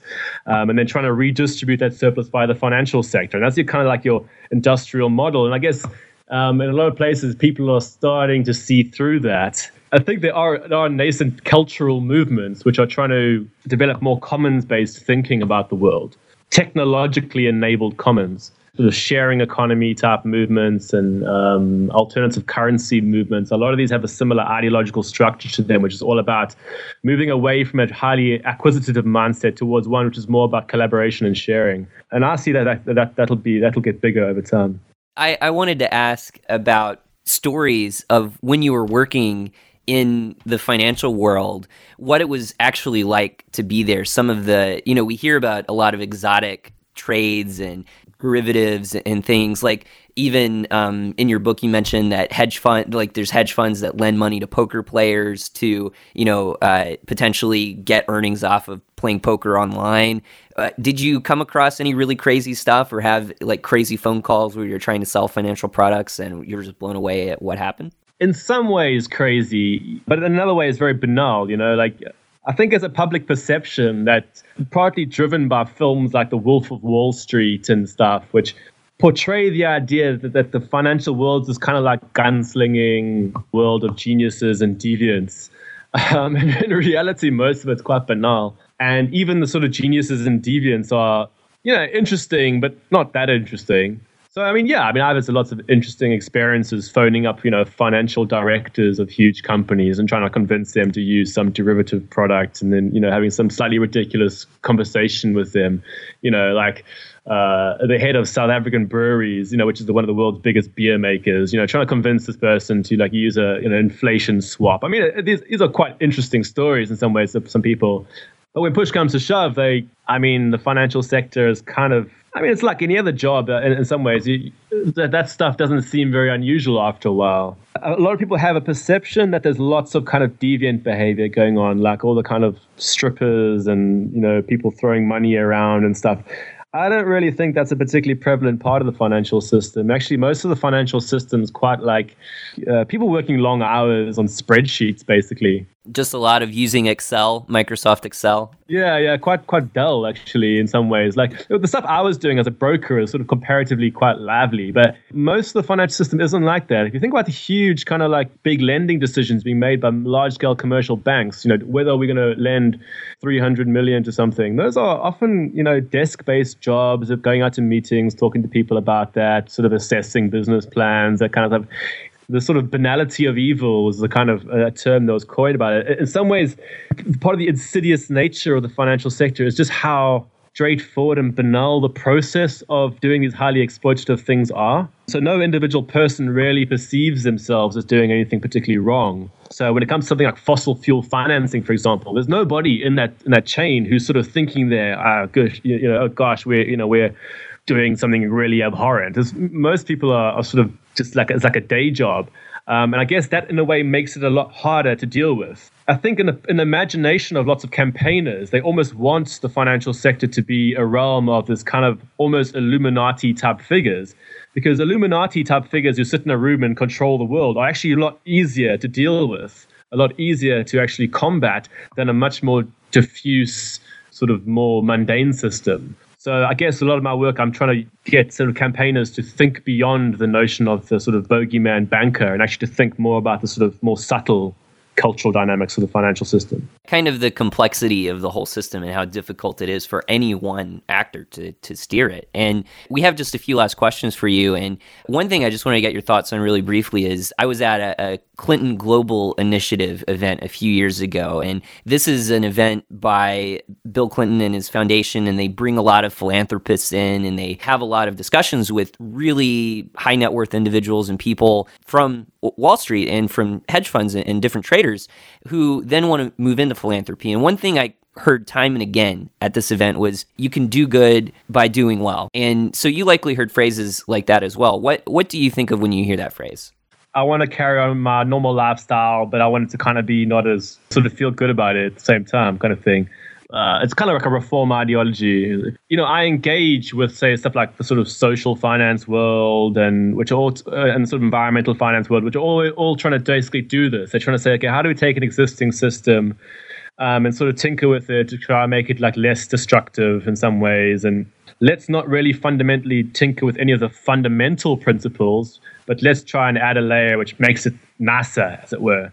And you know, don't get me wrong, I think there's some there's some value in that.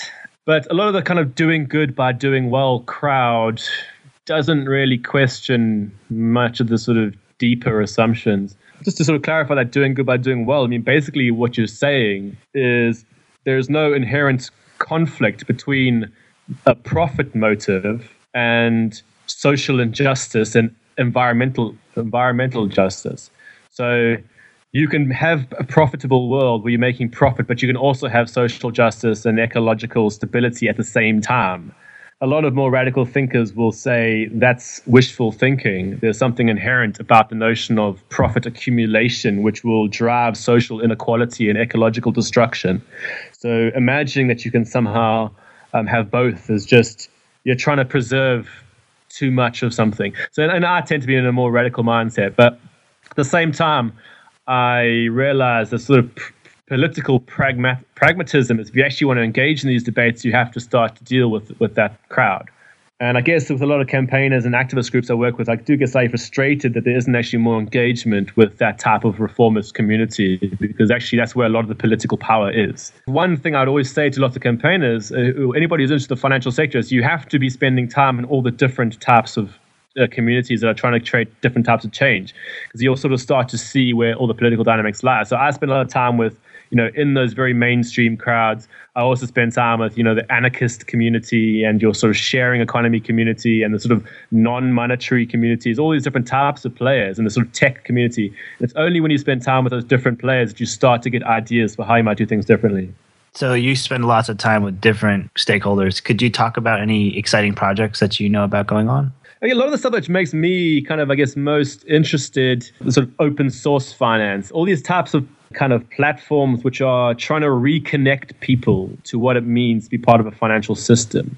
So something like, for example, peer-to-peer lending. It's just basically when you're lending to directly to people. That might sound like quite banal in and of itself, but there's a lot of actually very interesting psychology and philosophy behind this type of stuff. For for a start, it reconnects a person to the notion that they have the ability to be an actor in a financial system. So you can take responsibility as an individual. Um, right now, most people have a very passive notion of what their role in a financial system is. It's just like, oh, we receive services from these huge intermediaries that do something. They could be ethical or unethical, but you know, at the same time, we are disconnected from them.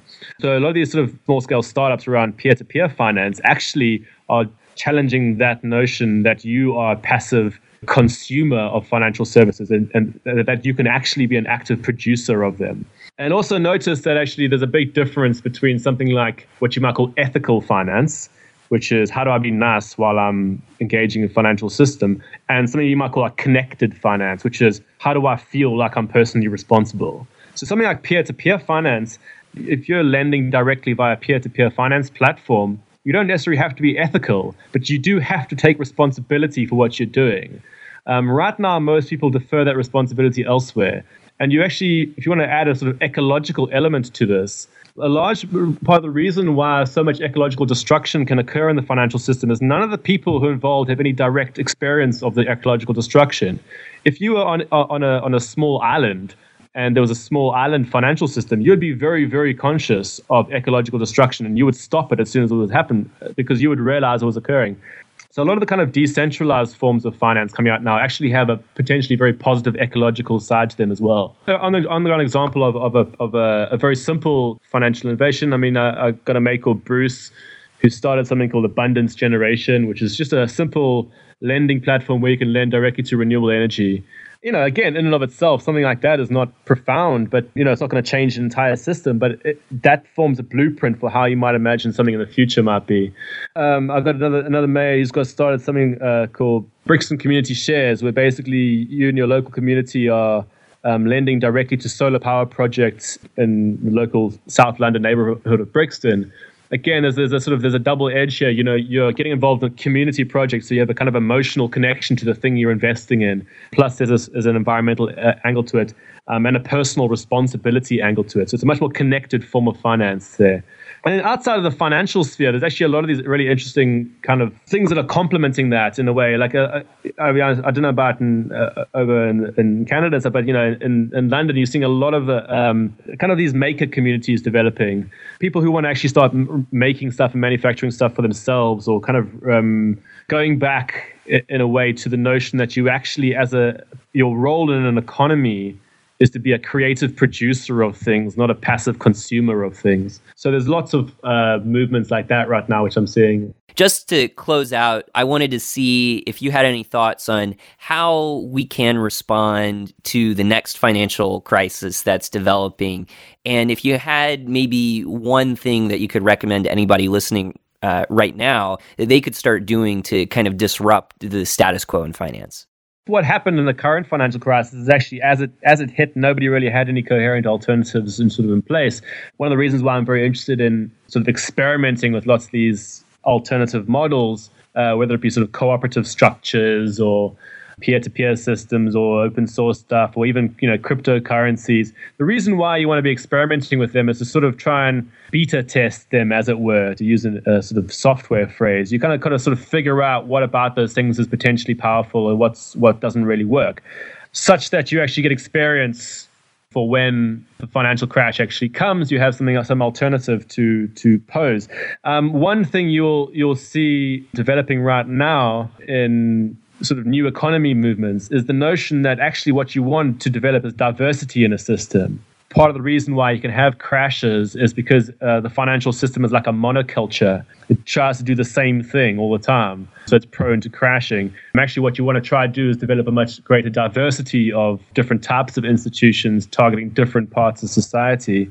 Um, so more localized banks, um, credit unions. That, in a way, is a very different notion to, say, a more revolutionary concept, which is you've got to replace one system with something completely different. Um, in terms of what, what, what people themselves should do, I think the first thing I would ever recommend anybody who wants to try and grapple with a financial system is try to come to an understanding of money. Um, money is perhaps the most the least understood thing in the whole of society generally, and yet at the same time, one of the most pervasive concepts in our lives. And it's one of the most disempowering things. So, if you can spend a lot of time reflecting on and coming to grips with what you understand by money and how money actually works, you can be in an incredibly strong position to understand not only the financial system, but the much the broader economic system that you interact in. Um, and the other thing I'd say is if you're a person who is interested in building a new economy, as it were, you have to start testing stuff. And it's not really that useful sort of reading books about things necessarily. What you really want to be doing is going out and testing something and seeing what you like about it, what you don't like about it. Because it's only in that process that that you actually learn about that, and it's only in that process that the actual people who are trying to build alternatives get any feedback. Um, so I, I wish that activist movements would just spend a, lo- a lot more time just testing alternatives out. So that's something very useful you can get involved in. On the platform they wait and anticipate the battle that lies ahead. Calls to be made, invoices to be paid, and all to keep us from the red. Pray to the prophet and offset the loss on your knees and give thanks for insurance and banks and the men in the grey flannel suits. I love this bit. They gave us third world debt, sold us the internet, all for a diary and ceramic pig. They make the world revolve, factories and jobs dissolve. In voice we sing of their rise and their fall, but don't get one jot of it all. It was great to have both Ben Dyson of Positive Money UK and also Brett Scott on our show today because they're both in the city of London. And London, being one of the world's major financial centers, it's seeing more and more people, like we're hearing about from Brett Scott, that they are working inside the system and they're seeing the problems inside the system. And so you get the people like Brett was saying who, you know, works at a, you know, a big bank and is doing financial trading and has a blog about being a socialist and a socialist perspective on, you know, financial capitalism.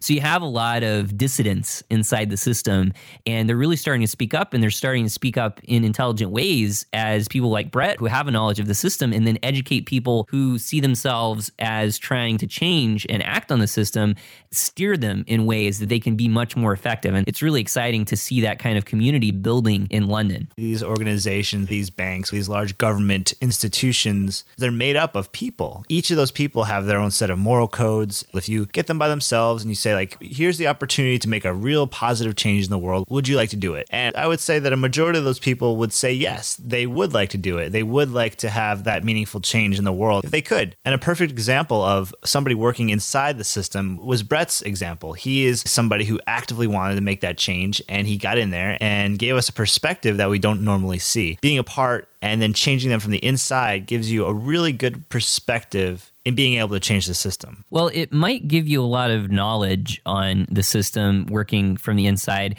but as Brett definitely touched on today, it doesn't necessarily guarantee that you're going to be able to change it. Even though people inside major bank like say Barclays or HSBC or even Goldman Sachs, they might completely be aware as to how their larger company is screwing over the world or how the laws and institution itself is causing environmental or social damage, but be powerless to change it itself because it is such a complex system. Even once you get up to the Jamie Dimon level, you know, imagine if Jamie Dimon were to come out and as running JP Morgan and say, you know, we're going to put all of our money into funding projects that are completely chosen based on their social outcome. Like maybe that's something that we think would be better for the world, but I promise you that every investor who puts his or her money into Goldman Sachs is going to seriously consider whether they want to do that. And even if half of the investors in Goldman Sachs decided to keep their money in that kind of scenario, the other half would flee and the company would go under. Maybe working within the company, there's not that much power, but there's definitely a perspective that you gain working inside one. Absolutely. And I think that perspective is valuable. And I think that having that insider knowledge about way these companies run give you a lot more ability to change from the outside. I was listening to NPR today, and a former senator was talking about how working inside the Senate, working inside the government, there's not a lot of room for change. And this is because the system is just so bogged down, and there's so many different loopholes and all this archaic power that just hangs out and is really hard to move. And he said the only way to really make a change is getting outside of the system and working from the outside in. And this is a really interesting perspective that I think Brett brings up. That's why, even though discussions around the problems within our money system are really important to have, and identifying the drivers of the issues that the implicit bias that happens when our money is created, that simple process is it's a really important discussion to have. But actually putting forward an alternative and changing it is such a difficult road because there's really no more institution that has more power in our society and in our world than money and our ideas of money and what it does for us. And you know, if you imagine a kind of scenario where you have to break down the system of money and install a new one, the kind of political power and entities that have supported the current institutions over hundreds of years are essentially immovable. It's like immovable force. And none of these things you get to really change or move unless there's someone who loses out. The system still exists because somebody's benefiting from it. And even though the scales may have tipped and so that no longer are the majority of people benefiting from it. Like now, the people who are benefiting from it are a smaller proportion of society. There's still part of society who's benefiting from it. And it's really hard to go in and attack that fortress and tear it down and create something new.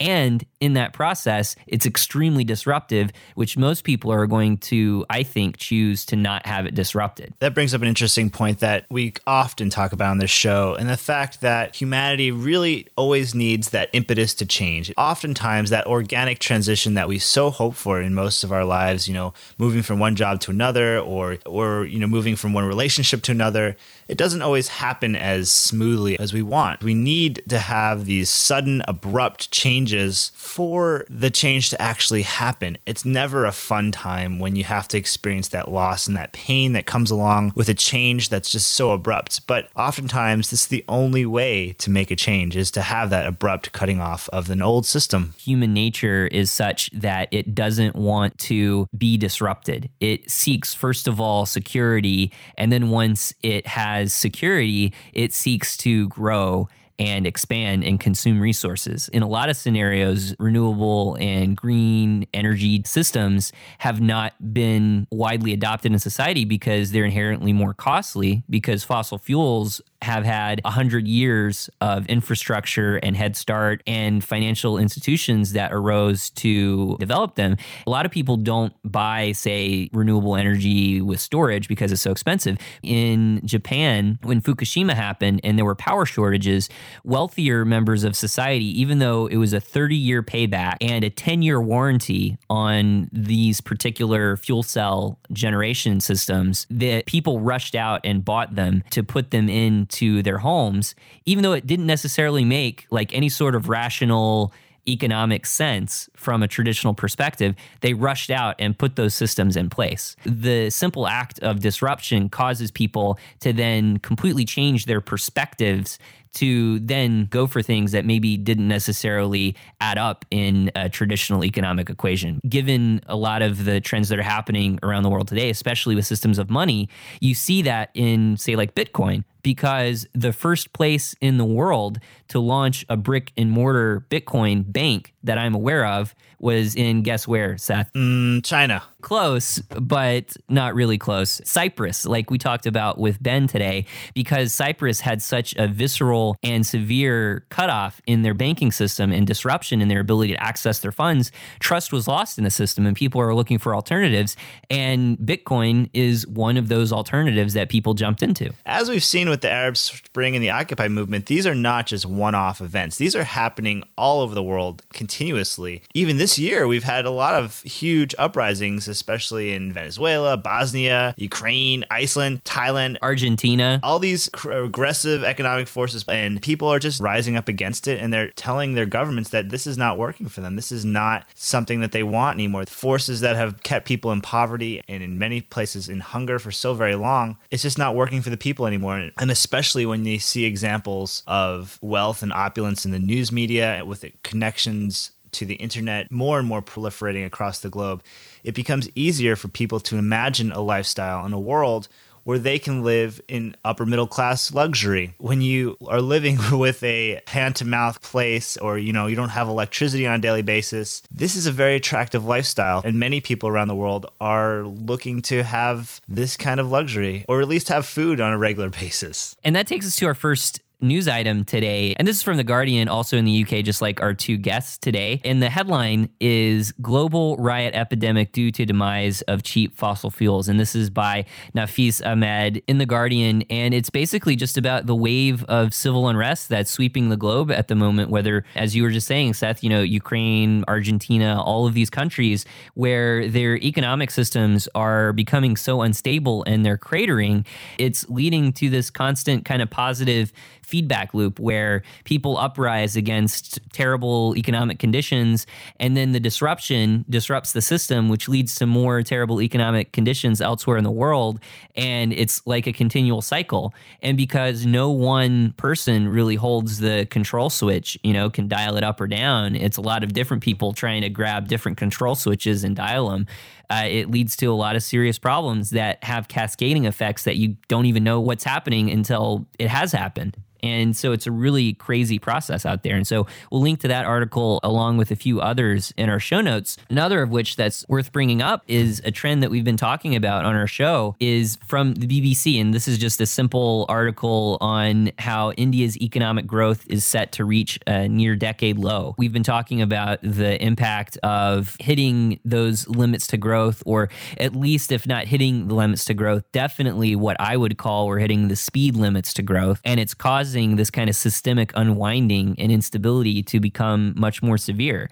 And so this article is just saying that countries like India that were part of, you know, the BRIC nations, the Brazil, India, Russia, China of the world that were like the fast growing places, the places to put your money that were growing really quickly. Now they're hitting a point where they can't really grow as fast as they used to because of infrastructure and a lot of the demand in so many countries was built on China's rapid growth.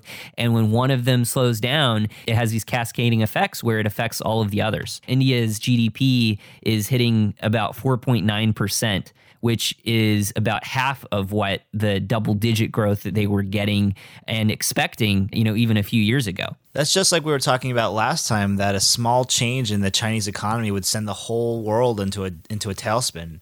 And that takes us to our, our third and last news article to bring up today. And this one's from a Taiwanese um, newspaper, the Want China Times. And in this article, the headline is Chinese cities outstripping whole countries in infrastructure debt. And so a lot of the growth in China that we've seen over the last few years has come from investment and especially investment in infrastructure.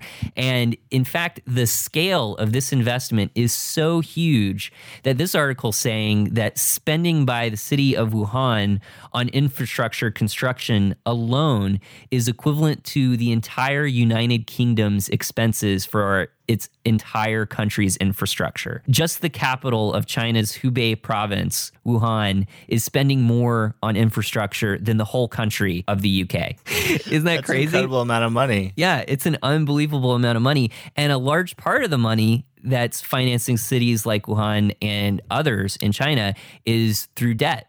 And because everyone has this vision in their mind that you know, we're going to urbanize so many people, hundreds of millions of people all across China. They'll have to have places to live, right? And so a lot of people in, in cities in China are putting tons of money into building houses and building, you know, condo towers and building massive roads. And it leads to this ghost city phenomenon that we've discussed in the past on our on our podcast with people like John Michael Greer. Comparing it to the infrastructure spending of an entire country really puts it into perspective. One place that is not turning investment dollars into ghost cities is the Extraenvironmentalist. And thanks to your fantastic donations, we here at the Extraenvironmentalist have been reaping the benefits of your dollars flowing in. And it's wonderful to see the outpouring of generosity that our listeners provide us with every week. And part of those donations for many of the people has been the promise of t shirts, which we have thus far failed, completely failed at delivering on. But despite several month long saga of t-shirt sourcing and other things that began in December with many promises to have it ready in January and then February, we have since moved on and on to a local supplier here in Vancouver who has been unbelievably responsive and excellent to work with. And so we're getting those last little bumps ironed out on our t shirts and getting ready to ship those off. So, yes, it's been a little bit of a delay, but we're excited to unveil our brand new t shirt design as well as our new t shirts right around the time that this episode is going to come out, if not soon after. Justin, are we going to post one of these t shirts up on the website so people can have a look? Yeah, yeah, we're gonna throw an image up on the website when this episode comes out um, on or around the 10th. So we're gonna figure out those details. You know, the end of this week. We're recording on March 3rd today, and so yeah, we're gonna get an image of that up on the website. So if you go to extraenvironmentalist.com after this podcast comes out, we'll have a big image of the T-shirt up on the site. And you too can have a t shirt by donating to the show, extraenvironmentalist.com. Send us a donation of $30 or more, and you can get a t shirt shipped to your door, along with some fantastic stickers that we have. And I don't know if we've been talking about them much, Justin, but these stickers are. These stickers are fantastic, and I have I put them on all my electronics. I put them on my work video cases. I put them on my cell phone. I think there's one on my laptop. There's you know they're everywhere I go, and I put them on my water bottles.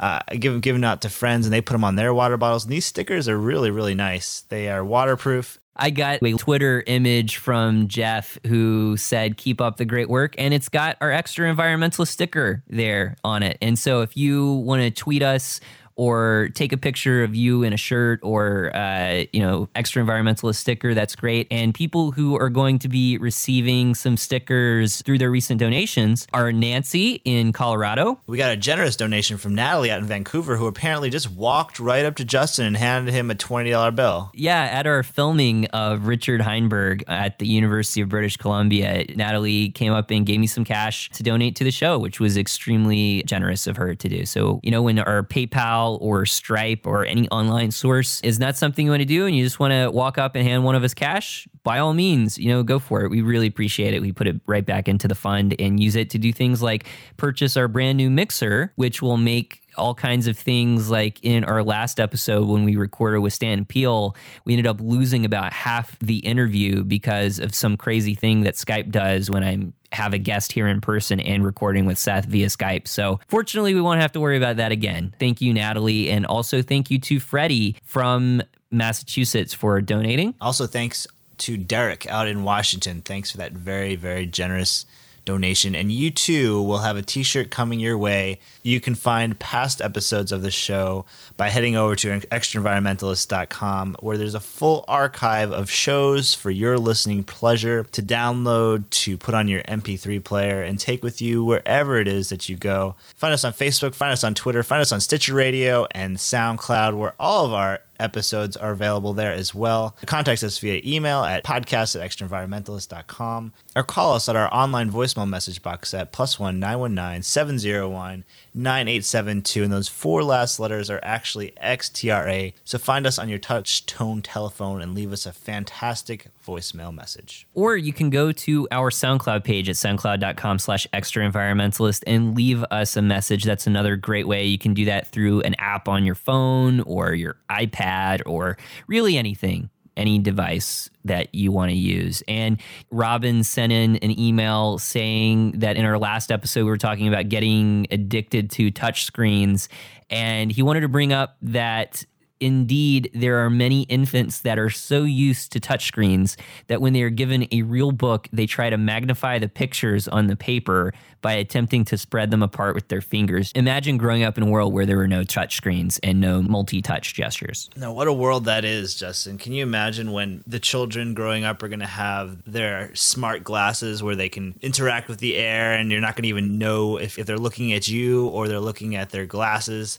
It's, it's a brave new world we're living in here. and I can't wait till the paper images can actually be zoomed in. I'm, I'm sure that's going to happen. Oh, it's happening. eventually. E paper is being developed. Trust me. I know. Oh yeah, and you're going to be able to zoom in with your with your Google glasses because it'll just make whatever you're seeing and your hand gestures line up together. So you don't you won't even need a, a tablet. It reminds me of that film Her, where I don't know if you saw it, Seth, but people were just like walking down the street completely absorbed in their devices. And it's so crazy. And literally this morning, like right after the Oscars were on, I was walking down the street and there was a woman walking down the street just talking and she was completely on her phone, completely oblivious. And I was like, we're already in that world. It's already here. We are already in that world, Justin. And anytime you walk around outside these days, if even it's on the bus or on the subway or anywhere you go, especially on public transit, there are people that are just absorbed into their phones anywhere you go. And it feels like if you're not absorbed into your phone, that you're doing something wrong. Like if you try to look at somebody, you're not looking at your phone. You're like, why is this person looking at me? Why, why aren't they on their cell phone? Yeah. This is so, so strange. Why are they talking to their cell phone? And even on the subway and the trains where there's no internet connection, people are still always absorbed into those things. It's incredible. And now our listeners are probably listening to us talking on their cell phone on public transit, and they're thinking, yeah, maybe it is weird to have these weird people from Canada and North Carolina talking into their ears. but luckily, you're at the end of this episode. So take out those earbuds, pick up your eyes from your smartphone, look a stranger in the eyes, and have a big smile. But, but not in a creepy way. But in a non creepy way. I don't have.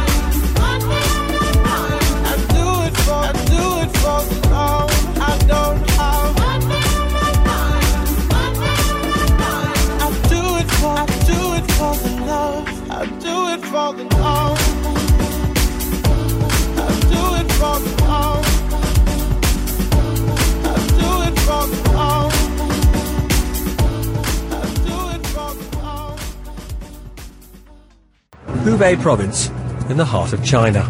You've probably never heard of Hubei's capital city, Wuhan, but it's one of hundreds of giant cities across China undergoing an almost unbelievable transformation. Cities like Wuhan have been building and expanding as if there's no tomorrow. Since 1980, China has grown faster and more consistently than any big economy the world has seen. It became an exporting powerhouse, feeding our shopping addiction by making all that lovely cheap stuff we crave to become the second largest economy in the world. Today, Wuhan is a city turbocharged by urban renewal. A city being remade before our eyes. Flattening, excavating, pile driving, hoisting, building. Wuhan's 10 million citizens want it all. New homes, skyscrapers, a gleaming new transport system, the good life. Hundreds of apartment blocks, industrial zones, ring roads, bridges, railways, and a second international airport, all new. This 1200 square metre model shows an actual area of more than 200 square kilometres. We'll build all this by 2020. The rate of development spending here, £200 billion over five years, is more than double what we'll spend for the entire UK. I've been to China many times and witnessed its explosive growth, but what's going on here in Wuhan is beyond anything I've ever seen. Great blocks being erected, roads being dug up, cranes literally everywhere you look. The kind of radical surgery that's being undertaken on this vast city is beyond anything I've ever experienced. But can such spending and building be sustained? Are the foundations of Wuhan's and China's economic transformation as robust as they seem? They essentially gave instructions to their banks to the phrase was open your wallets wide uh, and, get lending. Now, China's economy has become dangerously hooked on debt fueled growth. China will have replicated the entire U.S. commercial banking sector within the span of half a decade. And suddenly, China doesn't look quite so economically invincible. Nothing can surely stop China becoming ever more powerful, ever richer. Or can it? Weighed down by its vast debts, China's economic miracle may be ending. Its boom shaped the world, and so too would a crash. There's no example in history of that kind of debt explosion not leading to tears before bedtime.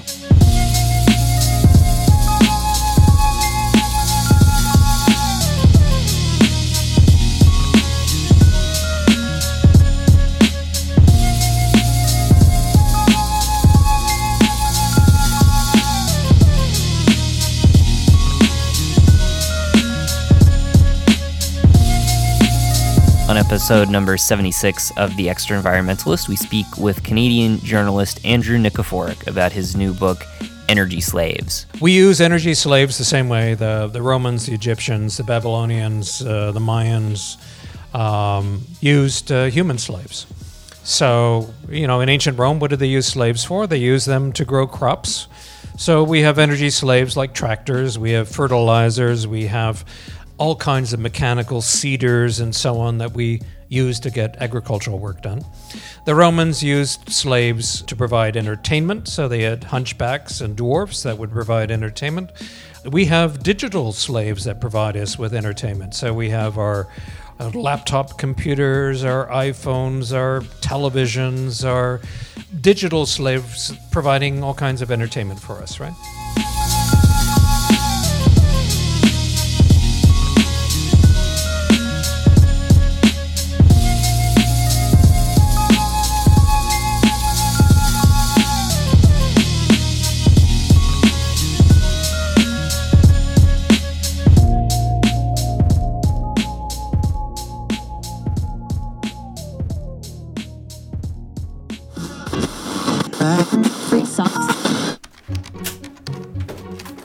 One day I'm just gonna get away from this place and go camping in the forest.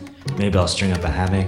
Maybe I'll start a fire. and Maybe I'll just have a fun sometime. Wakey, wakey, Jim. You got a case of those Mondays you dozing off at the desk? We are under a lot of pressure from our shareholders right now, and we need you to churn out this Excel model, this pricing model for this new environmental green energy company. It's probably a lot of junk from my perspective, but you got to work on this all week. Work until 10 p.m., whatever it takes, but make sure you run that model and have it to me, my desk on Monday. Drop everything else.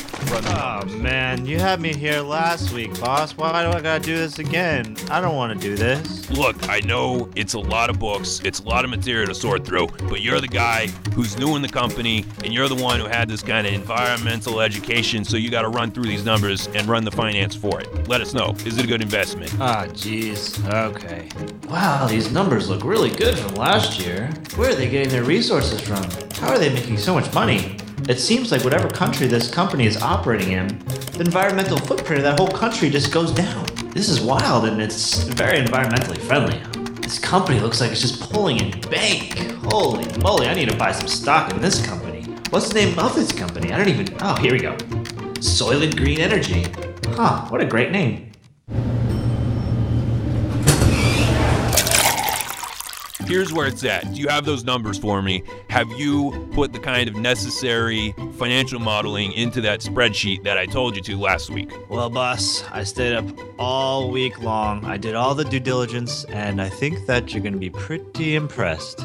Holy moly, these profit numbers are amazing.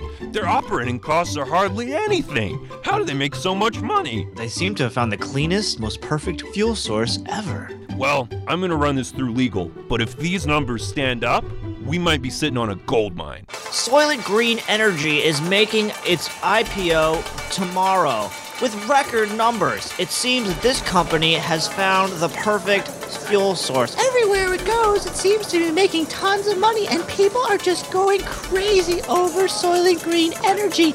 Everywhere, it seems like people are just dropping like flies for this amazing, amazing energy source. As an exclusive to everyone watching XCNBC right now, we go live to the Chief Financial Officer at Soylent Green Energy.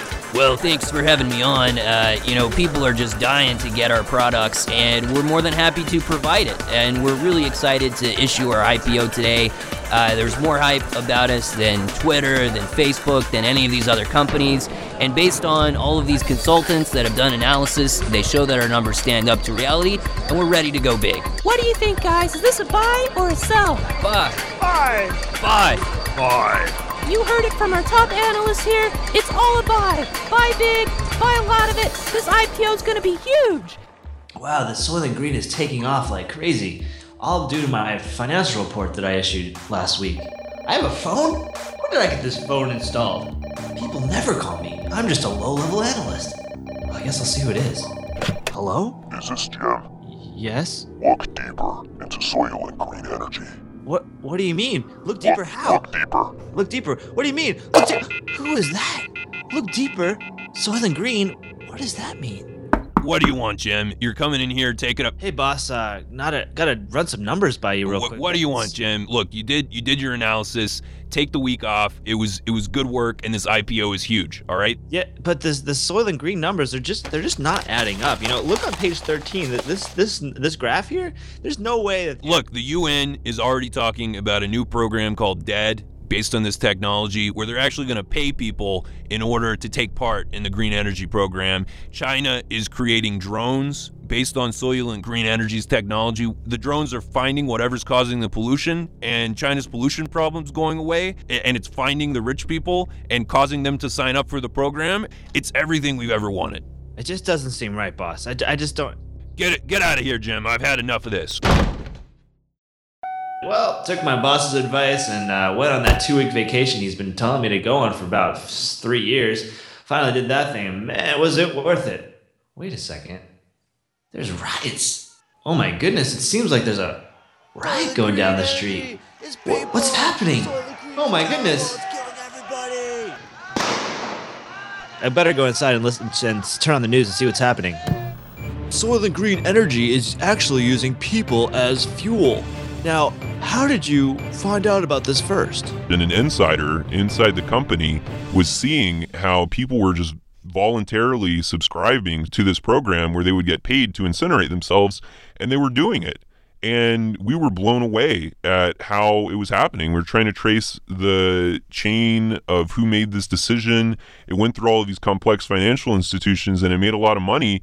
And who knows who signed off on it originally. There are riots everywhere, all over the globe, where Soylent Green Energy is delivering its power to the people. Uh, it seems that people are not wanting this power any longer when they know it's made of their neighbors. We go live to one of the riots right now, where our on the ground reporter is uh, taking a pulse on the crowd. You know who else is not public? Physics professors, mining school. Well, Steve, we're here at one of the riots, and I think this is just really a story about how when there's enough financial incentive, people are willing to invest in their own demise. Back to you in the studio.